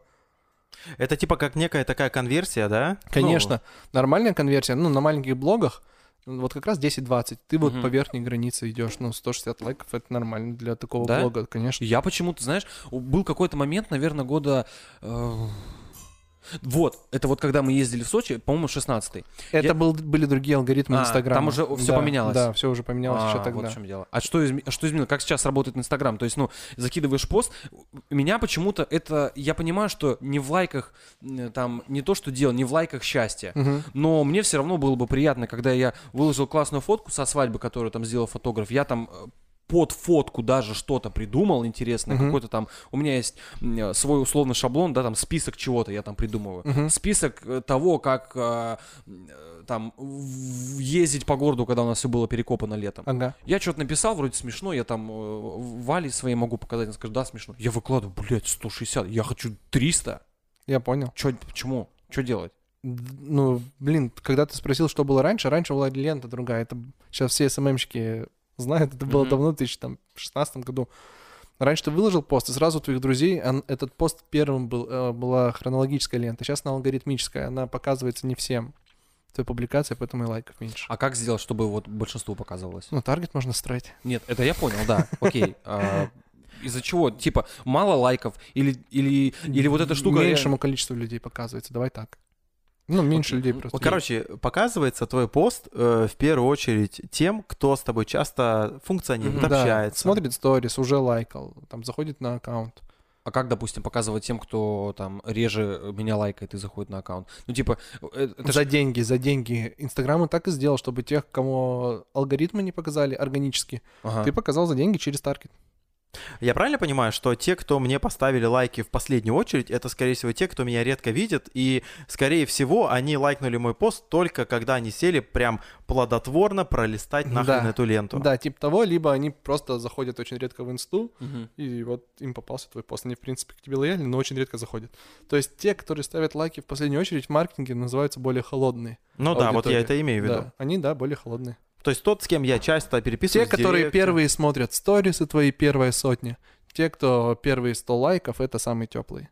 Слушай, ну первая сотня, кто смотрит сторис, это же не обязательно теплые, это, возможно, люди, которые full тайм весь день сидят в инсте. Ну, либо так, но все равно там же есть алгоритм у сториса. Он подсовывает первыми те, кого ты чаще смотришь. Ну да, я согласен. И с публикациями такая же история. Да, да, да, да. Прикольно. А вот эта штука реально работает, эм, когда условно в посте пишут, эм, пишите комменты. Ну, типа, ты написал какую-то историю? Призыв к действию Призыв к называется. действию, да. Ты типа, напишите комменты. Э, Слушай, я сильно в эту тему уже не, углублялся давно. Последняя актуальная инфа, да, работает. Конечно, Мгм. активность 100% работает. Она там разного рода есть. Просто просмотр контента, Ага. лайк, и там коммент, он считается просто более тяжелым вовлечением, То есть более э, ценным. поднимаешь активность в комментах, и пост чаще там... да, да. И, ну, это просто более такая ценная активность, которая считается, там последняя инфа была, когда из четырех слов состоит коммент, ну, какой-то осознанный, тогда Ага. он считается. Но Круто. по факту даже вот сколько сервисов, я вот не знаю, как это работает, сколько сервисов там э, делают комменты, делают э, другие автоматические там активности, там сохранения всякие, все равно публикации в топ редко вылетают. Мгм. Это хрень. А еще, опять же, да, по эм, той теме, которую наблюдают все, условно, кто-то выложил пост. Сейчас я... Чё? А, просто кайфую. Мне кажется, я до этого думал, и нету. Короче, э, вот сейчас э, пошла вот эта тема, э, не знаю, как точно давно. Кто-то выложил пост, Мгм. в сторе закидывают. Чик, no new post, типа, Ага. лайкай. Это что? Это, это как-то работает? Я просто пару раз делал, и что-то я какой-то разницы не заметил. Да, да, нету разницы. Может, Леха расскажет. Леха, расскажи. Я расскажу, я расскажу. Да, ты знаешь эту, эту историю. Так. Короче, я по своей натуре педантич- педантичный человек. мгм. Ну, поэтому вы с Витей подружились, я думаю. А. Короче, я, если что-то начинаю делать, я стараюсь сделать это, сука, до конца. Вот я вот, допустим, зашел в инсту, начал листать истории. Вот я, блин, листаю, и знаешь, я под конец, ну, опять же, да, вот алгоритмы Инстаграма, под конец мне уже начинают выскакивать аккаунты, которые я редко смотрю, либо прям максимально там часто пролистываю, и мне вот нужно долистать, долистать эту ленту до конца, вот, и только потом я перейду э, после сторис к ленте. Ну, как правило, я на сторис все уже, Мгм. типа, у меня нет больше силы и энергии, я к ленте не перехожу. И вот, как правило, это, наверное, для таких людей, ну, вот все равно, даже есть какие-то статистики, что вы смотрите в первую очередь, сторис или ленту? Все смотрят сторис, да, в первую очередь? Да, большая часть сейчас уже перетекла в сторис, но и просто вот представь, тысяча людей смотрит сторис, тысяча людей смотрит пост. Это не одна и та же тысяча людей, да, там большой нахлест, процентов 70, но 30 процентов только сторис, допустим, смотрели. Мгм. И почему бы им не показать? И часть из них А, еще все равно перейдет на пост. Да, разница небольшая, там процент соотношения процентов 5-10, но она есть, Мгм. это работает. Круто. То есть, условно, твою сторис за день посмотрят там 500 человек, да, Мгм. твоих подписчиков, а до твоей публикации дойдут только человек 300. Вот я почему поздно бывает, там тебе тоже ставлю лайки, потому что я пролистаю ленту. Ну да. А, о, простая, су- у меня же бывает, ты же сам знаешь, я листаю ленту, я бывает тебе скину там мем, там 4 дня ему или 5, потому что я только сейчас дошел до ленты. У меня реально, я, бы, я вот ленту прям по-серьезному, ну, то есть я начинаю листать ленту, то я листаю до тех пор, пока не увижу там кра- красное сердечко, ну, которое я ставил тогда еще, дав- давно. Вот, и я поэтому там бывает все откладываю, откладываю, потом сяду прям плотно, и все, и пошло у меня там лайка, не лайка, не просмотры. Я знаешь, что еще заметил? Вот у меня контент э, м, в инсте не как у ведущего там какого-то среднестатистического, типа там, эй, привет, я провел вчера там свадьбу вот этим людям, э, и там... мощно. Было мощно, да, бриллиантово и классно, вообще. Лу- самый лучший вечер. А потом через э, после следующей свадьбы точно такая же фотка, Мгм. типа, у меня как бы такого нету особо. Я там ставлю какой-то прикол всегда, там по вдохновению зачастую я выкладываю истории, ой, э, посты, но меня просто э, немножко подбешивает. И Я стараюсь, что-то прям выдумываю, но когда э, нам Эльчин прислал фотосессию, я Вале, типа, втаривал на день рождения, я выкладываю, и то есть у меня в основном там 150-160 лайков, там, может быть, 170. Опа, с Валей фоточку выложил, просто лайтовый текст, за 200 уходят лайки. Я думаю, вы чё, свиньи? Вот люди тупые, да? Да, я же стараюсь. Вообще. Ну, А, типа, Ну да, ну а ты что хотел? Вот так люди мыслят. И, как сказать, осознанные посты, они хуже заходят, чем лайтовые, где ты любовь, подарок отцу, допустим, тоже хорошо заходит. Слушай, мне кажется, очень... Мне кажется, очень хорошо заходит личное вот всякое. Конечно, конечно. Почему сейчас э, блогеры на коне? Потому что люди уже покупают у людей, и с теми блогерами, у которых доверие, у них и, и большой доход. Потому что люди покупают у них, и эти блогеры на вес золота становятся. Слушай, я вот... э, Потому что они личное показывают. Это вот к вопросу Лехи. Про личное э, вспомнил. Я не знаю, сколько слушателей э, знают Кирилла Карпиева э, из... э, Крутой чувак. Короче, это, это чувак, который делал канал Благеры, если вы не в курсе. О, У него сейчас, он тоже переехал в Москву, он занимается видео там продакшеном вот этим небольшим в инсту, как я понял. Да, ну я, да, я знаю, я вообще... и, короче, я просто вот всем рассказываю, и я сейчас смотрю его сторис. Блять, как круто! Вообще, я сам, я ему пишу, охрененно интересно смотреть твои Круто. сторисы и ленту читать, да. Это вот, мне кажется, коллаборация того, что ты круто подкован технически, да, ты там клево используешь гиперлапс, вот, э, таймлапс, точнее, на айфоне, вот я Лех тебе показывал, да, когда э, таймлапс включаешь и медленно крутишь там вокруг какого-то объекта или там идешь к нему, оно все здорово выглядит, у него какие-то переходы, чик-чик, и тут э, оформление сторис, казалось бы, да, инструментами, которые представлены только в инсте. За- э, подчеркал прозрачным этим выделителем текста, сверху написал, стрелочка туда-сюда, рассказал свою историю, как ты зарабатывал бабки. Читаю, чувак, блядь, как интересно. Выложи, пожалуйста, уже прямо сейчас. Следующую историю я уже дочитал, мне хочется следующую. Конечно. Это просто круто. Конечно. Посмотрите, пожалуйста, народ, Кирилл Карпеев. Секунда, Витек. Скинь нарезку звоночка, ссылку. Я в чате не могу найти ее. А кому скинуть? В- просто в группу. А, я понял. Все, дальше. Короче, э, э, вот оформление таких сторис, это прям, не знаю, ну на вес золота. Я ни у одного человека в благе, у какого-то э, даже блогера, вот у нас там есть блогеры, у них как бы такой лайфстайл. Типа, привет, я там вот сходил туда-то, вот мне подарили колготки, они классно, то что, бля, чувак вообще пр- просто круто делает. Это вопрос вот э, контекста, а, где ты находишься. Он молодец, он пришел, тоже прорывался, он попал в, в крутое окружение, в котором блогеры, э, в котором у него было свое видение контента, он же с Ютуба вообще пришел, он ютубщик. Мгм. Он с Ютуба пришел. Держите. Так. Да, он пришел с Ютуба, а в Инсте просто на насмотренность решает. Но он- Да. он это все расписывает в сторис и говорит, я вот насмотрелся, вот так, вот так, вот так делает. Это заходит. Я вот так скажу. А, Что касается его контента, то есть, да, это условно тот же лайфстайл, который снимают, ну, условно, местные э, блогеры, но когда ты э, часто смотришь Кирю и Мгм. видишь, как он снимает, и такой думаешь, блин, мне нужен какой-нибудь лайв-ролик, и ты вспоминаешь, да, кто круто делает лайв-контент, и у тебя не всплывают, типа, ребята, которые просто на э, переднюю камеру говорят, всем привет, я вот сейчас еду куда-то еще, там что-то будет делать, вот, или там, которые говорят, всем привет, нам сегодня придет Санжар, какие вопросы у него спросить. Да. Кстати, Мгм. я сегодня спросил. У ребят тут есть вопросы, я тебе потом их задам. Окей. окей. Этот, эм, про, короче, про э, лайв-контент, Мгм. если, я, если можно. Да, конечно. Коляс Грибов, все мы его знаем. Мгм, мгм. Ёб твою мать, сколько времени он тратит на свой Инстаграм. Но, Вообще. я, я вам так скажу, я вам так скажу. Я эм, не особый любитель, типа, знаете, э, зависнуть в Инсте, там, особенно смотреть сторис, какую-то сторитейлинг, вот этот вот, который идет в Инстаграме. Вот именно, знаете, такой э, селфаческий по типу «Всем привет, я вот приехал сюда, сейчас пойду делать вот это через полчаса. И я сделал это, сейчас пойду делать что-то еще. Ну, то есть просто лицо, которое меняет задний фон и рассказывает, условно, там, чуть другую информацию. Хотя сам этим грешу, но об этом тоже поговорим. В общем, Коляс, блин, снимает сториз. Вот условно, если просто понять, как он это делает, это то же самое, э, как понять э, ролики и то, как их снимает Антон Птушкин. Да. Короче, как вот условно там у Коляса сторис. Он, то есть он вышел из квартиры, поставил телефон, э, нажал play, вышел из подъезда, ну, типа, вышел из, из двери Мгм. квартиры и пошел спускаться, да?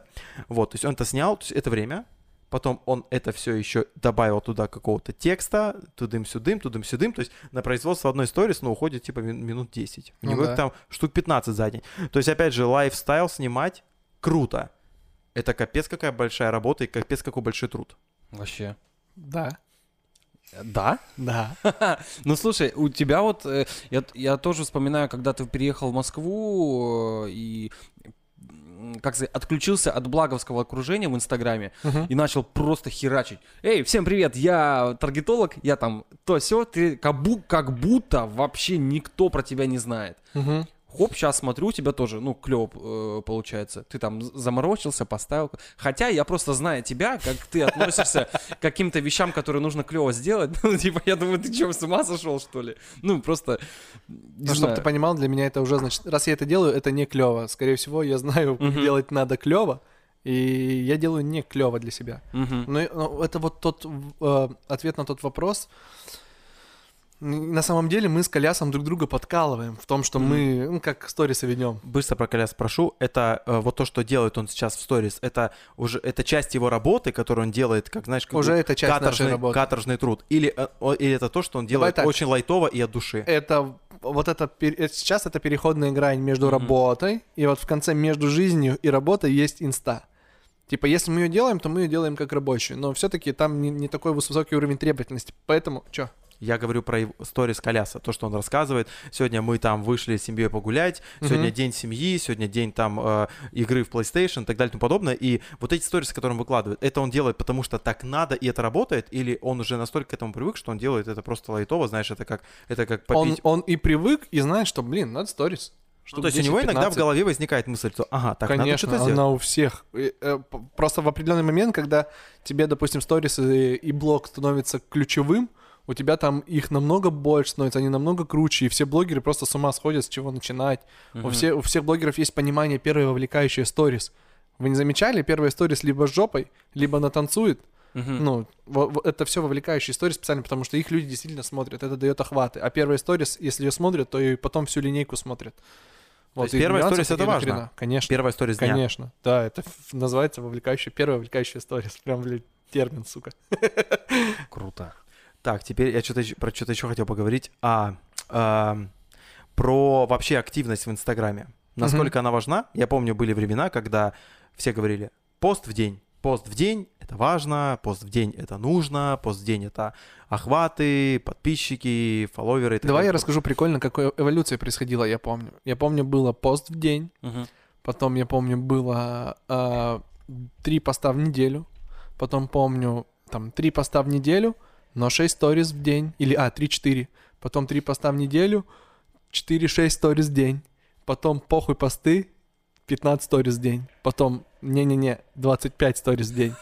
Поняли? Потому что люди, я вам сейчас так скажу, с постов, вот в Инстаграме есть, допустим, какой-то рынок продаж, объем продаж. С постов продается мизер, в отличие от сторис. А вот есть в маркетинге два понимания рекламы глобально. Делится на перформанс и брендинг. Вот э, в постах это просто рассказать, ха-ха-ха, классно время провели. Вот сторис, они заточены на то, чтобы получить целевое действие. Нажать, перейти, написать директ, купить. Вот это вот все в сторисах. Если мы говорим сейчас не про маркетинг, а про лайфстайл, про личный блог. Ага. Э, Просто у меня он уже не раздельно. Все лайфстайл-блогеры, они же как-то монетизируются. Они на что-то жить должны. И они продают продукты. А как они продают? Через сторис. Ну, личный блог, если вести личный блог, что важнее, залить э, пост или залить сторис? Сторис. Сторис. А, информационная нагрузка истории важна? Ну, типа, смотри, вот, вот так. Я могу такой, знаешь, сижу, думаю, блин, нужно каждый день сторис. Сфотою кружку кофе и напишу. Всем доброе утро, пейте кофе. От Ну души. да, вообще. п- Вот, а как ты, чтобы сделать одну хорошую сторис, нужно сделать 100 плохих. Я у одной блогерши увидел эту фразу, и, ну, она, скорее всего, из книги. Ну, скорее всего. Вот. Чтобы сделать одно дело хорошо, нужно сделать его сто раз плохо, это во-первых. И есть еще одна другая фраза, которая у нас внутри компании культивируется. Сначала количество, потом качество. Ты не сделаешь сразу идеально. Когда ты делал сразу идеально? Ну, когда? Всегда, всегда оно лучше, ну, по ходу делается. Не, ну понятно. э, но вот смотри, условно, я иной раз там думаю, типа, о, прикольно было бы что-то снять.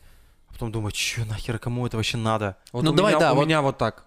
Да, вот я живу в среде, в которой мы понимаем, что действие важнее моего восприятия этого действия. Ну, это мы уже копаем вообще пиздец психологию. Важнее, если ты хочешь, э, чтобы личный бренд работал, важнее сделать лучше беспонтовую историю, чем ее не сделать вообще. Не, просто я вот, э, ну, беру в абсолют, скажем так, возвожу в абсолют э, истории Коляса. Бля, ну это всегда интересно. Ну, Я ты хрен знает. знаешь- Я его дрюкаю за то, что это всегда говорящая голова. Но у не, сейчас качество начало расти и у меня, и у Ну, него. потому что ты с ним близко знаком, и ты знаешь, какой он, типа, на самом деле, вот условно, возможно, тут Не, есть- потому что мы Нет? находимся в другом контексте, я вижу, как другие блогеры ведут. Допустим, вот Кирюх Карпеев, почему качество сильно выросло? Потому что он увидел, как другие блогеры ведут. У меня тоже качество выросло. Почему с разных ракурсов? Интересно, потому что я вижу, как другие блогеры ведут. Вот и у Коляса тоже сейчас качество растет. Но это к вопросу о том, что он тоже сначала просто голову снимал.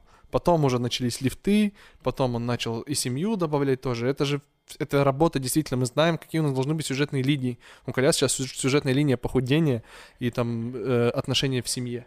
Вот он их соединяет. Сейчас у него сегодня вышел пост, развод или ну, Мгм. я Ну, разведусь или кликбейтная похудею, штучка. да. Все это. Кстати, кликбейтные заголовки вообще... Я просто слышал, что это уже такая, типа, ну... Мавитон. Ну, да. Немножко считается зашкварно. Типа, и так я в первый раз, и, Ну ты- да, и девочка это- выложила, ты Но такой, работает. Но работает. Я вот, допустим, вижу, когда такой пост, условно, там девочка пишет, и я расскажу вам сегодня историю, как я в первый раз, ты открываешь и типа попробовала помаду, блять, какую-то красную, и про то, что я всегда боялась, тут, оказывается, нет, потому что красная помада это вызывающе, на самом деле я внутри меня сидит кошка и так далее и тому подобное. Я думаю, блять, Мне больно. я хотел прочитать, как тебя выебали Я понимаю. по Я заголовку. тоже хотел. И вот Даже не, без заголовка, там просто. Просто я, Мне короче, подарили день рождения, я уже хотел прочитать, как ее выебали. Я- я- просто прикол в чем? Я когда вижу кликбейтный, э, скажем так, заголовок и читаю пустой пост, меня сразу, знаешь, падает э, лояльность э, к этому, скажем так, э, пользователю. Ну, это нормально. Но Человек платит цену за кликбейтный заголовок, если он его не оправдал. Ну, блин, это все вопрос выбора. Ну, короче, это зашквар. Ну, я не использую. Может, использовал давно. Короче, похрен. Вообще М. без разницы. Мне, мне всрать. Я, я вот, знаешь, я отталкиваюсь от цели. На самом деле, я вот даже сейчас сижу, и, и чувствую, что большинство разговоров у нас какие-то стопы. Я понимаю, что делать. Когда мы только начинаем о чем-то говорить, в моей голове уже понятно раз, два, три, что делать. Мгм. Вот, а мы начинаем думать, хорошо ли было ли, ли это или нет. Я был, ну, если мы разговариваем про результаты, там какие-то и какие надо сделать, как к какому-то результату надо прийти, надо сразу исходить из формата действий. Что делать, а не от восприятия. Что делать, что работало. Что делать, что работало. Ну, на самом деле, может быть, это моя уже профдеформация, мы вот так и разговариваем на этом языке только. То есть, что делать, что работало, как сделать лучше. Что делать, что работало, как сделать лучше. Вот, то есть, допустим, работает ли кликбейтные заголовки? Вот у меня, допустим, падает лояльность. Да. Работает? Да. В каком соотношении? Давай сравним блогера. Быстро зашли, посмотрели. Вот кликбейтный заголовок. 4000 лайков. Вот без него 2000 лайков. Если мне нужны лайки, будем его использовать? Да. Вот работает. Все. Как их сделать лучше? А давай не будем еще и наебывать. То есть, делать кликбейт и действительно писать кликбейт. Да. Это будет круче. Все, зафиксировали, погнали дальше. Следующую тему разбираем. То есть, мы вот в таком формате привыкли работать. Скорость, она пиздец как важна. Ну, вот се- сейчас мы, когда на передовой, ну, в таком быстро меняющемся мире, только действие и скорость их действий решает. Вот, это глобально. Я Хотел предлагаю поделиться. перейти к вопросам, А которые у может меня это- есть. Можешь сиги покурим?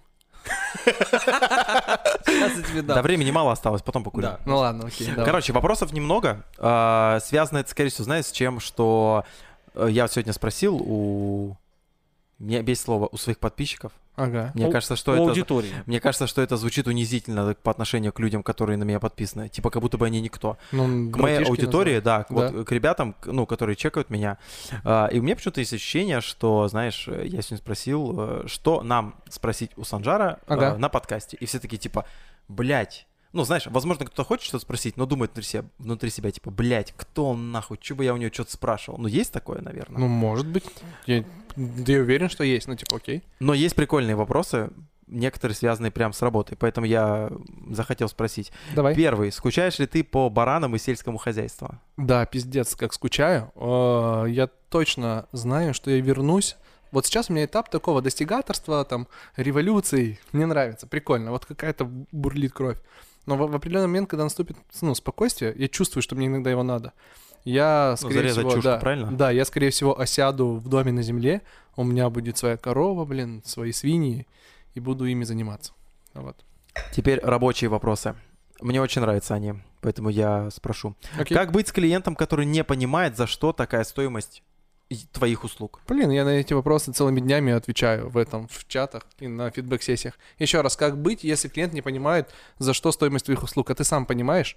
Вот здесь вопрос, не клиент не понимает, человек сидит и боится, блин, эти, ну, называть эту цену. Человек здесь не понимает, за что ему платят. Когда я понимаю, за что мне платят, я тебе говорю, что вот за это ты мне платишь. Хочешь плати, хочешь нет. Давай. Просто есть боязнь, скажем так, э, называния цены. Я помню тоже в какой-то кон, когда там начинал вести, я такой, знаешь, думал, типа, бля, а не, пере- не переоцененные ли мои, скажем так, э, знания, умения, навыки, и типа не слишком ли дорого я, и, и не охуел ли я, Мгм. там, при, э, э, запрашивая ту или иную стоимость за свои услуги. В какой-то кон я понял, что какого хера я сделал открытые цены, да, там заведение, у меня четко написано, сколько я стою, и типа вот все, для всех все одинаково. Вот, э, то есть, короче, если клиент не понимает, то что делать? Э, самому разобраться, что ты ему продаешь и почему он тебе должен платить. Сам, сначала самому себе продать. Понимаешь? Сначала я должен понимать, что мои услуги стоят столько, и я меньше не готов. А если я готов меньше, то не врать себе и продавать дешевле, и делать даже бесплатно. Ну, то есть, действительно, изначально исходить из позиции помогать, и потом мир тебе я- ну, рано или поздно ответит деньгами. Я бы вот, вот так, у меня, помните, я рассказывал про период, когда я начал в определенный момент помогать? Вот это был тот период. Я сначала деньги пытался забирать, знаешь, чтобы мне их отдали, приходил, потому что мне надо за квартиру платить или еще что-то. Начни са- самому себе докажи, что, окей, я даже готов это делать бесплатно, посмотрим, сколько заплатят, а люди начнут платить. А потом ты поймешь, что это стоит столько-то, и ниже этого я не готов. А потом вот столько-то, а потом вот столько-то. Когда-то я очередь- настраивал за 3500 таргет, чуваки, за 3500. Блин, где ж ты был тогда? Короче, самое главное понять, что ты стоишь своих денег, да? Да, самому себе продать. Так, а что если твоя работа не принесла результата твоему клиенту? Ну, Ну, мы, мы, мы не проводим параллель с теми, кто написал, мы проводим параллель с тобой. Да, вот если бы моя работа не принесла результаты клиенту, я бы сказал, ну вот, смотрите, работа не принесла результаты. Что можно делать дальше? Варианты развития событий предложил бы. Там либо работать дальше, потому что у меня есть такие-то гипотезы, либо расходиться, все нормально, потому что мы заранее во время Проговорили. продажи проговорили, что может не получиться. Есть ошибка во время продажи говорить таргет. Это тема, пацаны. Сто процентов. Сто процентов вообще. Ну, типа, зайдет, верняк. Давай, переводи деньги, ща будем колдовать. Ну, это вообще гон. А, ну, когда проговариваешь, вот как мы с тобой сидели и сейчас раскидывали варианты развития событий, да, он случился. Ну, блядь, грустно, мне тоже грустно. Можем сейчас из этого вот так вот так выкарабкиваться. Давай, попробуем либо так, либо, ну, окей, фиксируем убыток, расходимся. Все нормально, бизнес на это шел, и бизнес постоянно рискует. Заметил, как фразу 100% он сказал с бас-бустом. Да, очень, очень большой перегруз. Но бас-буст это вообще отдельная история. Так, как научить клиента в регионе платить за работу в сфере контента? Короче, контент это очень важно сейчас, да? Да. Э, Вот, короче, помните, сколько раньше, это вопрос от, видеогра- от видеографа, помните, сколько раньше стоило снять видео? Ебать, как дорого. Да? Я вообще ничего не знаю. Ну, тысяч пять-десять всегда в моей голове. Ну вот, у нас благи еще дешевле. Почему люди не готовы платить за то, что будет в итоге продавать? Слушай, я хрен знает, но ребята же Subvision продавали это дорого. Ну вот у меня вопрос. То есть они сначала сами себе продали в голове, почему они продают там за Мгм. 70, там, не знаю, за 150. А, Они сами себе продали, и потом говорят клиенту, это стоит столько-то. Да, да, нет, нет. Знаешь, когда ты уверен в себе, ну, после большого знаешь- и опыта, знаешь да, цену и знаешь себе. цену себе, блин, ну, нет, все нормально, я на тебя не обижен, все хорошо. Просто, просто нет. Просто нет, ну, все Мгм. окей. А, а, а когда ты голоден, действительно, у тебя не хватает опыта и этой уверенности, то тогда будь добр, делай бесплатно, либо за низкий чек, и потом расти. Ну, вот так. Мне еще э, спасибо за э, новую фразу «низкий чек». Ну, типа, это тоже круто звучит. Слово Да. чек вообще звучит да, чек, да. Я получил чек сегодня. Да. А, короткий рецепт рычаги найти своего клиента. Много встреч, и понять, кто нравится, и просто потом работать только с ними. Ну, отсеивать, не работать с другими, кто не нравится, как вариант. Но, как правило, если во главе стоит все-таки свой достаток и деньги, ну, лучше быть гибким и приносить пользу даже тем, кто, возможно, ну, не нравится. Мне нет, допустим, что не нравится клиенты. Нейтрально. То есть нет такого, что «Вау, это мой чувак». Просто ну, другой, окей, я с тобой поработаю. То есть не было клиента, которым ты загорался? Не, были, которым я загорался, но не было таких, которых я ненавидел. Я бы так сказал. То есть есть нейтральные, в принципе, вот, а есть те, которыми я загораюсь. А Вот если ты так. понимаешь, что его типа, вообще не любишь, не будешь работать? Ну не работай, блин. ну, Как с девушками, помните? Мгм.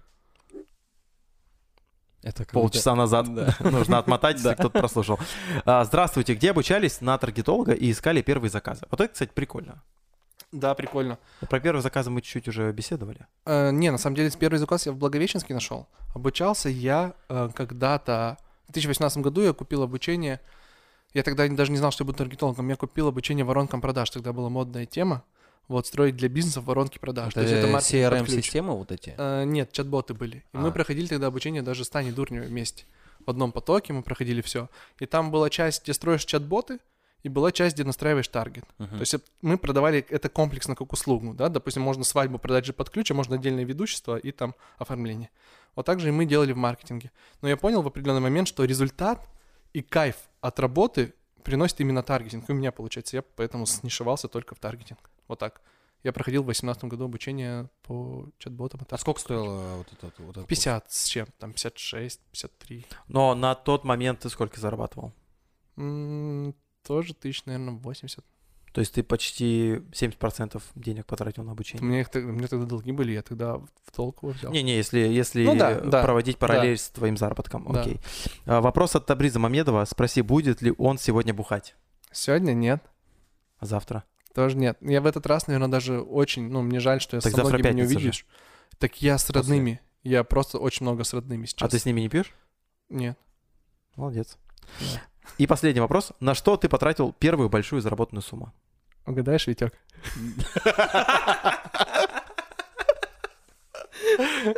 Давай, я хочу с твоих уст это услышать. Желтая, Да, Шевроле, да, Камара, да, Бамблби. да. Ну, это Я глобально... думал, желтый полосатик. Но глобально вот такие мечты, которые у меня были, это вот э, себе я хотел Камара купить Бамблби и бате тачку. Это, наверное, единственные мои такие материальные желания. Остальные, они в, признании, в основном там в карьере и так далее. Слушай, э, я вот с тобой, э, когда, когда я увидел э, у тебя в истории, что ты втарил тачку, Мгм. я так, у меня первые мысли были, в общем, первая мысль секундная, блин, круто, я рад за него. Дальше начал думать, ёб твою Какого мать. хуя не я? Нет, это уже потом. Это третье. это ближе ко сну, когда я за- глаза закрывал и слеза стекала. Я думал, ёб твою мать. Я просто про то, что э, вот у тебя э, там на момент покупки э, такой машины было дофига денег, да, судя по всему. И ты как бы чувак не, не глупый, и всегда понимаешь там, где расходы, где там как, что, э, что за ощущение, когда ты пр- прекрасно понимаешь, что ты втариваешь э, машину, которая э, с тебя будет высасывать супер тонну денег, просто невероятную, хотя тебе нужно просто ездить. Да, это вообще прикольные чувства. Я когда, когда купил мечту, я первые три дня сидел в ахере, думаю, нахера? Ну просто вообще зачем? Что я натворил? Минусов. Все минусы, кроме того, что я хотел. И, ну, я просто с окружением болтал. Я, мне было безумно страшно, но я видел, как ребята это делали. Очень много ребят, которым это тоже не надо, и они это делали. И они говорили, что, ну, это стоит того для себя, единение с собой. Вот это стоит того, это внутри... Я рассматриваю себя еще как два человека. Внутри меня есть чувак, который хочет, и чувак, который ну, делает то, что надо. И вот когда я купил Камара, тот чувак, который хочет, он стал намного сильнее любить того чувака, который делает то, что надо, и он делает теперь в разы больше. Ну, то есть вот это такая лич- лирика. ли- личностный рост. Да, да, да, да, это чисто личностный рост. Слушай, а еще вот по, вот э, по отношению к мелочам, ну, не таким дорогим, да, э, подарком себе, это же в любом случае подарок за твой труд, ну, ты же себя Конечно, наградил. конечно. Это круто, это круто, когда так получается. Вот э, я еще по поводу отношения к шмоткам дорогим хотел спросить. Вот э, у тебя сейчас Баленсиаги кроссы. Мгм. Ну, типа, я условно, я прекрасно понимаю, что я бы не втарил себе такие кроссовки по несколько там ряду причин. И, скорее всего, ты тоже бы не втарил. Но почему-то ты захотел пойти втарить кроссы, и сколько они стоят, если, если ты хочешь об этом говорить? Короче, не, да без проблем. Давайте так, я скажу, что я их даже взял по скидке. Ага. То есть, чтобы вы понимали, но у- уровень моего мышления, я такой, блядь, я их отхватил всего за 43, вот повезло. Они стоят 70. Я такой! То есть я даже, ну, дорогие вещи все равно беру, мне, ну, кажется, что я сэкономил, когда беру по скидке. Вот, и, ну, это к чему? Не знаю, я дорогим вещам я тестировал, я брал дорогие вещи и понял, что мне не заходит либо total look дорогой, это позерство. Для меня это позерство, Мгм. потому что как, я под влиянием брендов, то есть я под влиянием окружения, меня нет своего мнения. Но и когда я total в нонейме, тоже круто, но выглядит так, и я себя ощущаю, как будто я себе не могу позволить что-то. Мгм. И мне зашла позиция такая, что я э, ну, все вещи no name, а некоторые аксессуары дорогие. Пусть это будут кроссы и портфель. Вот у меня там кроссы Balenciaga, портфель Off-White дорогой, все. А то, что на мне, стоит раз в 6 дешевле, чем вот эти две вещи. Вот. Поэтому я выбрал так для себя. Ну, Я, тем более кстати, смог. Смотрел интервью э, с ребятами, которые зарабатывают очень много денег. Многие говорят, что сочетание э, какого-то luxury, э, скажем так, аутфита и чего-то простенького на самом деле даже выглядит круто. Да, это, знаешь, какое-то самовыражение. То есть я личность в том, что я ношу нонейм, Мгм. но и в то же время я могу себе позволить дорогое. Вот смотри, ну типа я не могу себе позволить дорогое, но мне похрен вообще, вот ношу нонейм. Ну, мне, мне вот эта позиция показалась близка из всех Мгм. двух, и я ее выбрал просто. Круто. Я еще хотел спросить про э, финансовую грамотность. Э, Мы недавно вели стрим про финансовую грамотность, и э, сказала девушка про то, что э, с увеличением, скажем так, прибыли э, увеличиваются твои запросы. Мгм. Объясню. Вот ты такой сейчас сидишь, думаешь, в принципе, как бы я могу и филе грудки дома пожарить, и пельмешки покушать, в принципе, норм, и типа, ну, свалится миллион рублей на меня сейчас, я могу есть то же самое. Но, скорее всего, нет. Э, С Мгм. увеличением дохода и прибыли ты увеличиваются твои запросы.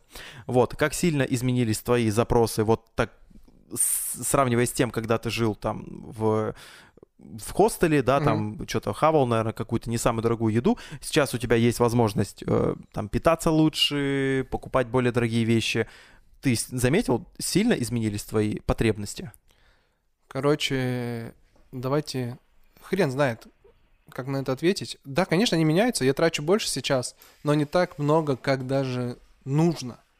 Вот э, у нас в окружении там, среди предпринимателей, действительно люди специально разгоняют свои хотелки, Мгм. чтобы больше зарабатывать. Это как инструмент, понимаешь? Вот. Что, А, типа ты вышел на какой-то уровень, чтобы его Да, да, ты, ты в него заходишь, и мозг, для него начинается стресс опускаться ниже. Мгм. И поэтому люди растут часто через этот инструмент. Но мой рост произошел не так.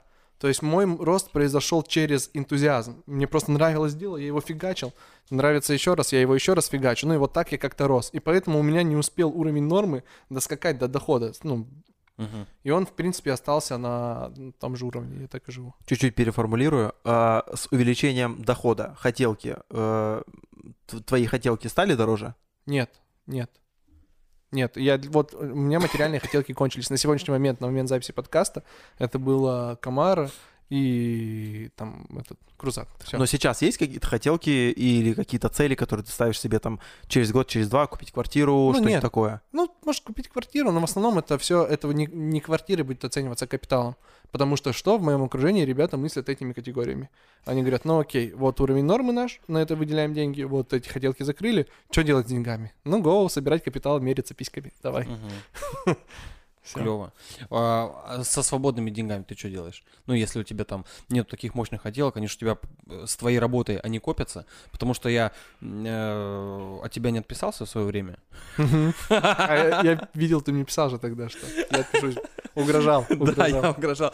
Просто я смотрю за вашими достижениями с колясом. Я понимаю, что это, это супер командная работа, что за вами двумя там еще люди есть. И у вас какие-то просто катастрофические обороты, какие-то потоки людей, которые у вас учатся таргету, я понимаю, что это вам приносит огромную кучу бабла. Вот сейчас с тобой мы поговорили, и у тебя накопится, ты что с ними делаешь? Куда ты вкидываешь там, ну, не знаю, там, портфель Но- какой-то купил? Да нет, се- акционный? сейчас, сейчас мы ничего с этим не делаем, просто живем. Просто живете. Просто живем, да, валюту переводить в другую и все. Мгм. Но пока, пока никто из моего окружения и я сам не умеем инвестировать. Мы не знаем куда, не знаем, что, блин, с этим делать. Ну, есть ребята, которые это начинают делать, мы просто посмотрим, что они сделают, что у них сработает, и начнем повторять. Ну, рабочая стратегия. Мгм. Ну да. То есть скажут, о, охренеть, мы вот вложились в Facebook, там, не знаю, В в. Apple, да, и в NL. Ну, там, похрен, давай тоже, сколько надо денег? Ну, столько. Ну, давай вложим тоже. Вложили, и, о, денежки капают. Я вот Ну, про такое. обучение, раз уж мы краем, скажем так, э, своего э, локомотива разговора затронули, а вы не боитесь, обучая кого-то, скажем так, своим инструментам, э, отдавая свои знания, скажем так, взрастить тех, кто составит вам хорошую конкуренцию? Да нет, это, это если же к этому относиться глобально, это э, растет рынок сейчас, мы его все равно сами не захватим. И если будем не мы обучать ребят других, спрос есть очень дикий. Если не мы будем обучать этих ребят, то это будут делать другие. Все. И все. Но нет такого, что вы все равно какие-то секреты и каких-то скелетов остав- а- Да оставляете у нет, себя, абсолютно нет. М, Люди же спрашивают. И представь, когда тебя спрашивают 5000 человек, и они явно находят все секреты, и если я не отвечу на этот вопрос, то Ну, Это почувствуется, да. Ну, А какая, не не какая конверсия об- тех, кто прошел обучение у вас, и тех, кто остался в профессии, и плюс-минус достиг каких-то высот по сравнению с тем, что было? Короче, вот чтобы остались в профессии и в долгую работали, сейчас, я думаю, процентов... Мы не замеряли, во-первых, но по ощущениям. Ну, обратную Процентов связь вы 10. не делаете? Процентов 10. Не, делаем, но мы... Короче, слишком маленький промежуток времени еще прошел. У нас массово мы начали обучать с мая. Мгм. А цикл... Я первые деньги на третий месяц только заработал. То есть некоторые ребята еще доходят. И сейчас в профессии вот такой условный срез процентов 10 остаются. Вот. Но в 10%. основном так, да, э, кто-то для себя там обучился и там что-то свои странички качает. Э, Много бросает, половина где-то бросает. а, м, Остальные делают какой-то первый финансовый результат, и вот в профессии остается процентов 10. А сколько стоит ваше обучение? У нас два формата есть, там, короче, 4 и 25. Все. А в чем разница? 4 4 это... это... интенсивная программа, 3 недели, а за 25 это двухмесячное полное обучение профессии и годовой комьюнити. э, По сути дела, пройдя, допустим, за 4, я много упущу. Но суть, давай так, к сути продукта вернемся. Суть интенсива за 4000 заработать первые деньги на таргете. Вот ты берешь за 4000, быстро за 3 недели учишься базам, основам, первые деньги зарабатываешь, понимаешь, охренеть, работает. Кто-то 1000, кто-то 15, Мгм. там лучшие 55, кто, ну, зарабатывают. И такие, охренеть, работает. Все, пошли в полный курс. То есть это чтобы попробовать. А есть те, которые, как я, допустим, они поняли, что, ну, я таргет. Погнали. Я понял, все нормально. Я уже все понял, не надо мне ничего объяснять. Давай, сколько стоит? Все ваши знания отдайте. 25 тысяч. Погнали. А где находят клиентов ваши ребята, выпускники? Просто у вас есть прям вообще, я видел, э, Коляс выкладывал истории ребят, которые там вас э, благодарили, и, там, типа, вот, я там заработал там первую там тридцатку, я захожу на аккаунт парня, там просто как три фотографии, 200 подписчиков, он подписан на 700 человек, где он нашел первого Я клиента на инсту с- таргет? первый год, я свою инсту даже никому не давал. Меня оттуда клиентов приходило, ну, когда я начал постить там. Но бывает... Короче, есть другие инструменты привлечения клиентов вне Инстаграма даже. Это могут быть биржи, это могут быть чаты фриланса, это просто нетворкинг, это просто работа с окружением, когда я рассказываю, что вот- даже ты, я бы мог подумать, что ты будешь моим клиентом. Я сижу и такой, о, Леха, с которым я никогда в жизни не виделся, он может стать моим клиентом. Но когда я пересекся с тобой и тебе просто рассказал в формате бесплатной консультации, мы уже понимаем, я сейчас сижу и знаю, что Леха может быть моим клиентом. Вопрос того, сколько он готов потратить денег и сколько я ему могу принести на эти деньги прибыли. Все, ну то есть если мы сойдемся, и я тебе могу ну, рассказать, к чему можем прийти, ты станешь моим клиентом. Не станешь, ничего страшного, другой станет. Ну и все, можно с окружением работать. То есть нетворкинг, а, холодные рассылки, этот, э, чаты. У нас последний кейс Вить. Мгм, Спасибо. есть. Э, Девчонки регались. Одна девчонка нашла такой способ, она регалась в Тиндере, общалась с мужиками. Ну, просто ей это кайфово было. И рассказывала про то, что она занимается таргетом, мужики хотели у нее услуги купить по таргету. Круто. Находчиво. Да, прикольно, потому что лояльность есть уже первоначальная какая-то. И Круто. все. Слушай, а условно, допустим, если я для себя хочу, да, там, Мгм. научиться этой всей истории, вот э, меня прям душит мое эго, я вот хочу 5000 подписчиков, например. Я могу там э, где-то в интернете накопать э, какой-то гайд, как типа настроить в Фейсбуке рекламу, или это прям лучше напрямую за четверку? Цель Типа, какая? Зачем тебе 5000 подписчиков? Надо Просто, понять. ну вот, например, ну хочу. Каких? Просто чтобы их было цифра 5000, это надо накрутить Ну, ботов. Не, живых, живых. Живых, живых, живых, людей, конечно. живых. Хорошо, у тебя остается таргет и реклама у блогеров. Есть вопрос цены, за сколько должно быть у тебя 5000 подписчиков? Да, Э, 5000 рублей. Ну, все, ищи, не знаю. Ну, через таргет реально есть кейсы на рынке, но, блин, мало, маловероятно. В среднем, надо брать среднюю температуру по больнице, если ты не пробовал. Ну, по 10 рублей подписчик. Что вот хочешь 5000 подписчиков живых, из них 1000 будет смотреть сторис, то ты- тебе надо потратить 50 тысяч рублей. Ого. Ну, это такая средняя, да, может ну, быть, это меньше. просто, конечно, ну, это так, я говорю, средняя по больнице. А вот если мы берем две страницы, допустим, 1000 подписчиков, 100 подписчиков, да, э, одинаковое количество лайков. Мгм. То есть именно, знаешь, э, охваты этих страниц будут разные. Мгм. Это типа в контенте дело или... Ну, по-разному немного теплота аудитории влияет. Когда там у тебя 700 подписчиков, это твои друзья, скорее всего, и семья. Ну и частично кто-то по работе. Когда у тебя 5000, там уже другие конверсии. Ну, то есть для 700 подписчиков нормально, когда тебя лайкают 100, чело- 100 человек, а для 500 тысяч, когда тебя лайкает 20-25 тысяч человек нормально. Но просто что нужно делать, чтобы на тебя подписалось 5000 человек из Благовещенска? Это понятное дело, что это не твои друзья и знакомые, это прям вообще люди, которых ты даже не знаешь. Что ты должен делать такого, что ты должен выдавать такого, чтобы реально 5000 человек следили за тобой? Чтобы, знаешь, допустим, не использовать, например, э, именно таргет, да, вот как этот инструмент набора, набора подписчиков. Вот э, это нужно настолько крутой контент пилить, чтобы оно само, знаешь, там репостами чик Ну да, тому если, летало. да, можно контентом. Это тоже один из способов. Если вирусный контент делать, то люди будут подписываться. У меня было так, во, я в IGTV выкладывал ролики садовода. Я тогда тысячу подписчиков где-то получил, тысячу полторы. Но у меня набрало там по 100-200 тысяч просмотров ролики, два ролика, с них пришло там полторы-две тысячи человек. Или тысяча, полторы, ну что-то такое. Жестко.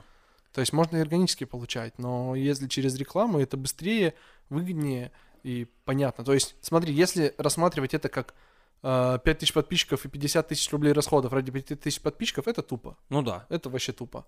Но если рассматривать 5 тысяч подписчиков, э, из которых там купят 4 человека твоей свадьбы по 15 тысяч, это не тупо. Ну да. Ну, то есть 50 тысяч вложишь, 60 тысяч заработаешь в разрезе там сразу там трех месяцев, и потом еще несколько лет это будет тебя кормить. Ну просто в нет? теории, чтобы тебя смотрело 5000 человек, нужен, по идее, наверное, не таргет, не, не таргет, а э, тот, кто поможет тебе э, грамотно вести свой личный блог. Вопрос в том, ну ты можешь вести его грамотно и охрененно, и на 300 просмотров сторис, они у тебя не будут расти. Ну, то есть, э, сейчас же сторисы, говорю, важнее, сторисы не будут расти. Но если это две, два столпа важных, и контент, и трафик. Надо, чтобы и рекламировалось, чтобы люди новые приходили, и чтобы было классно, и они оставались. То есть нужно делать крутые сторис и И классно закупать рекламу. вкладывать в Да. таргет. Ну, в- не Круто. только в таргет, вот в Инстаграме это таргет и блогерство, реклама блогеров. Таргет это просто моя страничка вылазит у всех благовещенцев, да? Типа такого? Ну да, рекламный креатив делается вся, ну и весь город знает, видит тебя в рекламе. Круто. А, давай так, у нас уже время, да, поджимать, тебе нужно ехать. Финальная мысль. После всего разговора? Другая финальная мысль. Не, если я повторю ту, люди... Не-не-не, же- Погоди, стоп, а три песни? А ты- О, блин, пасхалку забыл. Вообще. Ну Давай ладно. сразу все три, чтобы больно было. Да ну 10 минут, я сам, самому больно. Не, не надо всю, надо без интро Короче, да. э, Вела меня от юга и до севера. Меняй. А я корчу лицо в рожицу Ахигао. Это в моем плейлисте просто по порядку. И меняй. А давай последняя будет песня, которая вот, э, с которой ты идешь по жизни, вот которая может описать тебя сегодня, например. Джо Досен, салют. Охуенная песня, чувак. А еще у него... Неожиданно. Согласен, сам охерел. Не, на самом деле Джо Досен крутой чувак. Согласен. У него Этой крутая песня. Да. Хочешь спою? Давай. А туа?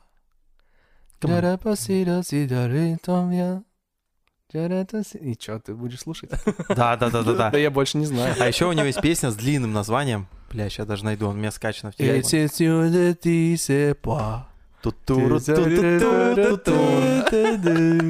Круто. У нас в гостях был Джо Досен.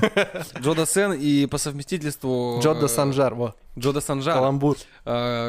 Санж, спасибо, что пришел. Я, кстати, знаешь, э, э, я лишний раз убедился в том, что профессия, которую ты себе на жизнь зарабатываешь, это вообще не- далеко не голимая херня, потому что когда это все зарождалось, вот там те 2-3 года назад, я смотрел, думал, ё-моё, каждый там второй таргеток, что за шляпа вонючая. Э, Потом, во-первых, я увидел ваши результаты, Мгм. и сейчас по- поболтали, я понимаю, что это просто какой-то мощнейший лютый труд. Ну да. Э, В первую очередь над, над собой, как над личностью. Да, конечно. Все результаты, которые... Это связано, профессиональные навыки и личностный рост. Поэтому все поют и танцуют на бизнес-тренингах. Я последнее забыл спросить. Да. Кто такие, блядь, инфо-цыгане? Да. Что это ну, такое? короче, короче, э, глобально на рынке онлайн-образования инфо-цыганами называют тех, кто, у кого нет опыта в той профессии, которую они преподают. Поверхностные знания. Да, то есть они не были там ведущими Мгм. и продают курс по ведуществу, не были таргетологами, продают курс по таргету. Но у нас в гостях был не инфо-цыган. Да, не, нормальный инфо-цыган пойдет. Ну, вообще без разницы. Инфо- Сейчас... Инфоузбек. Да, инфоузбек. Да, сейчас нету такого разделения. Финальную мысль, которую ты транслируешь по жизни, может быть, на сегодняшний день. А я с нее начинал. Это двигаться по кайфу. Сначала думать, что тебе нравится, а потом, как это нравится, приносит деньги. Ебой. Ой-ой. Очень круто, спасибо, что пришел, Санжар. Пойдем. Заебал. Но это мы не вырежем, это я тебе на будильник отправлю отдельно рингтоном, гараж-бенде круто. сделаю. Все? Всё? Всем спасибо. Санж, Все довольны? спасибо. Да, спасибо. А, у нас есть э, штука показательная. Пять. Будь любезен. Нет, нет, нет, ты встань, подойди. Краба, краба дать. О! Все, Санж, спасибо, что пришел. И Было можешь проваливать. Было круто. Сиги покурим? Да. Да. Ура!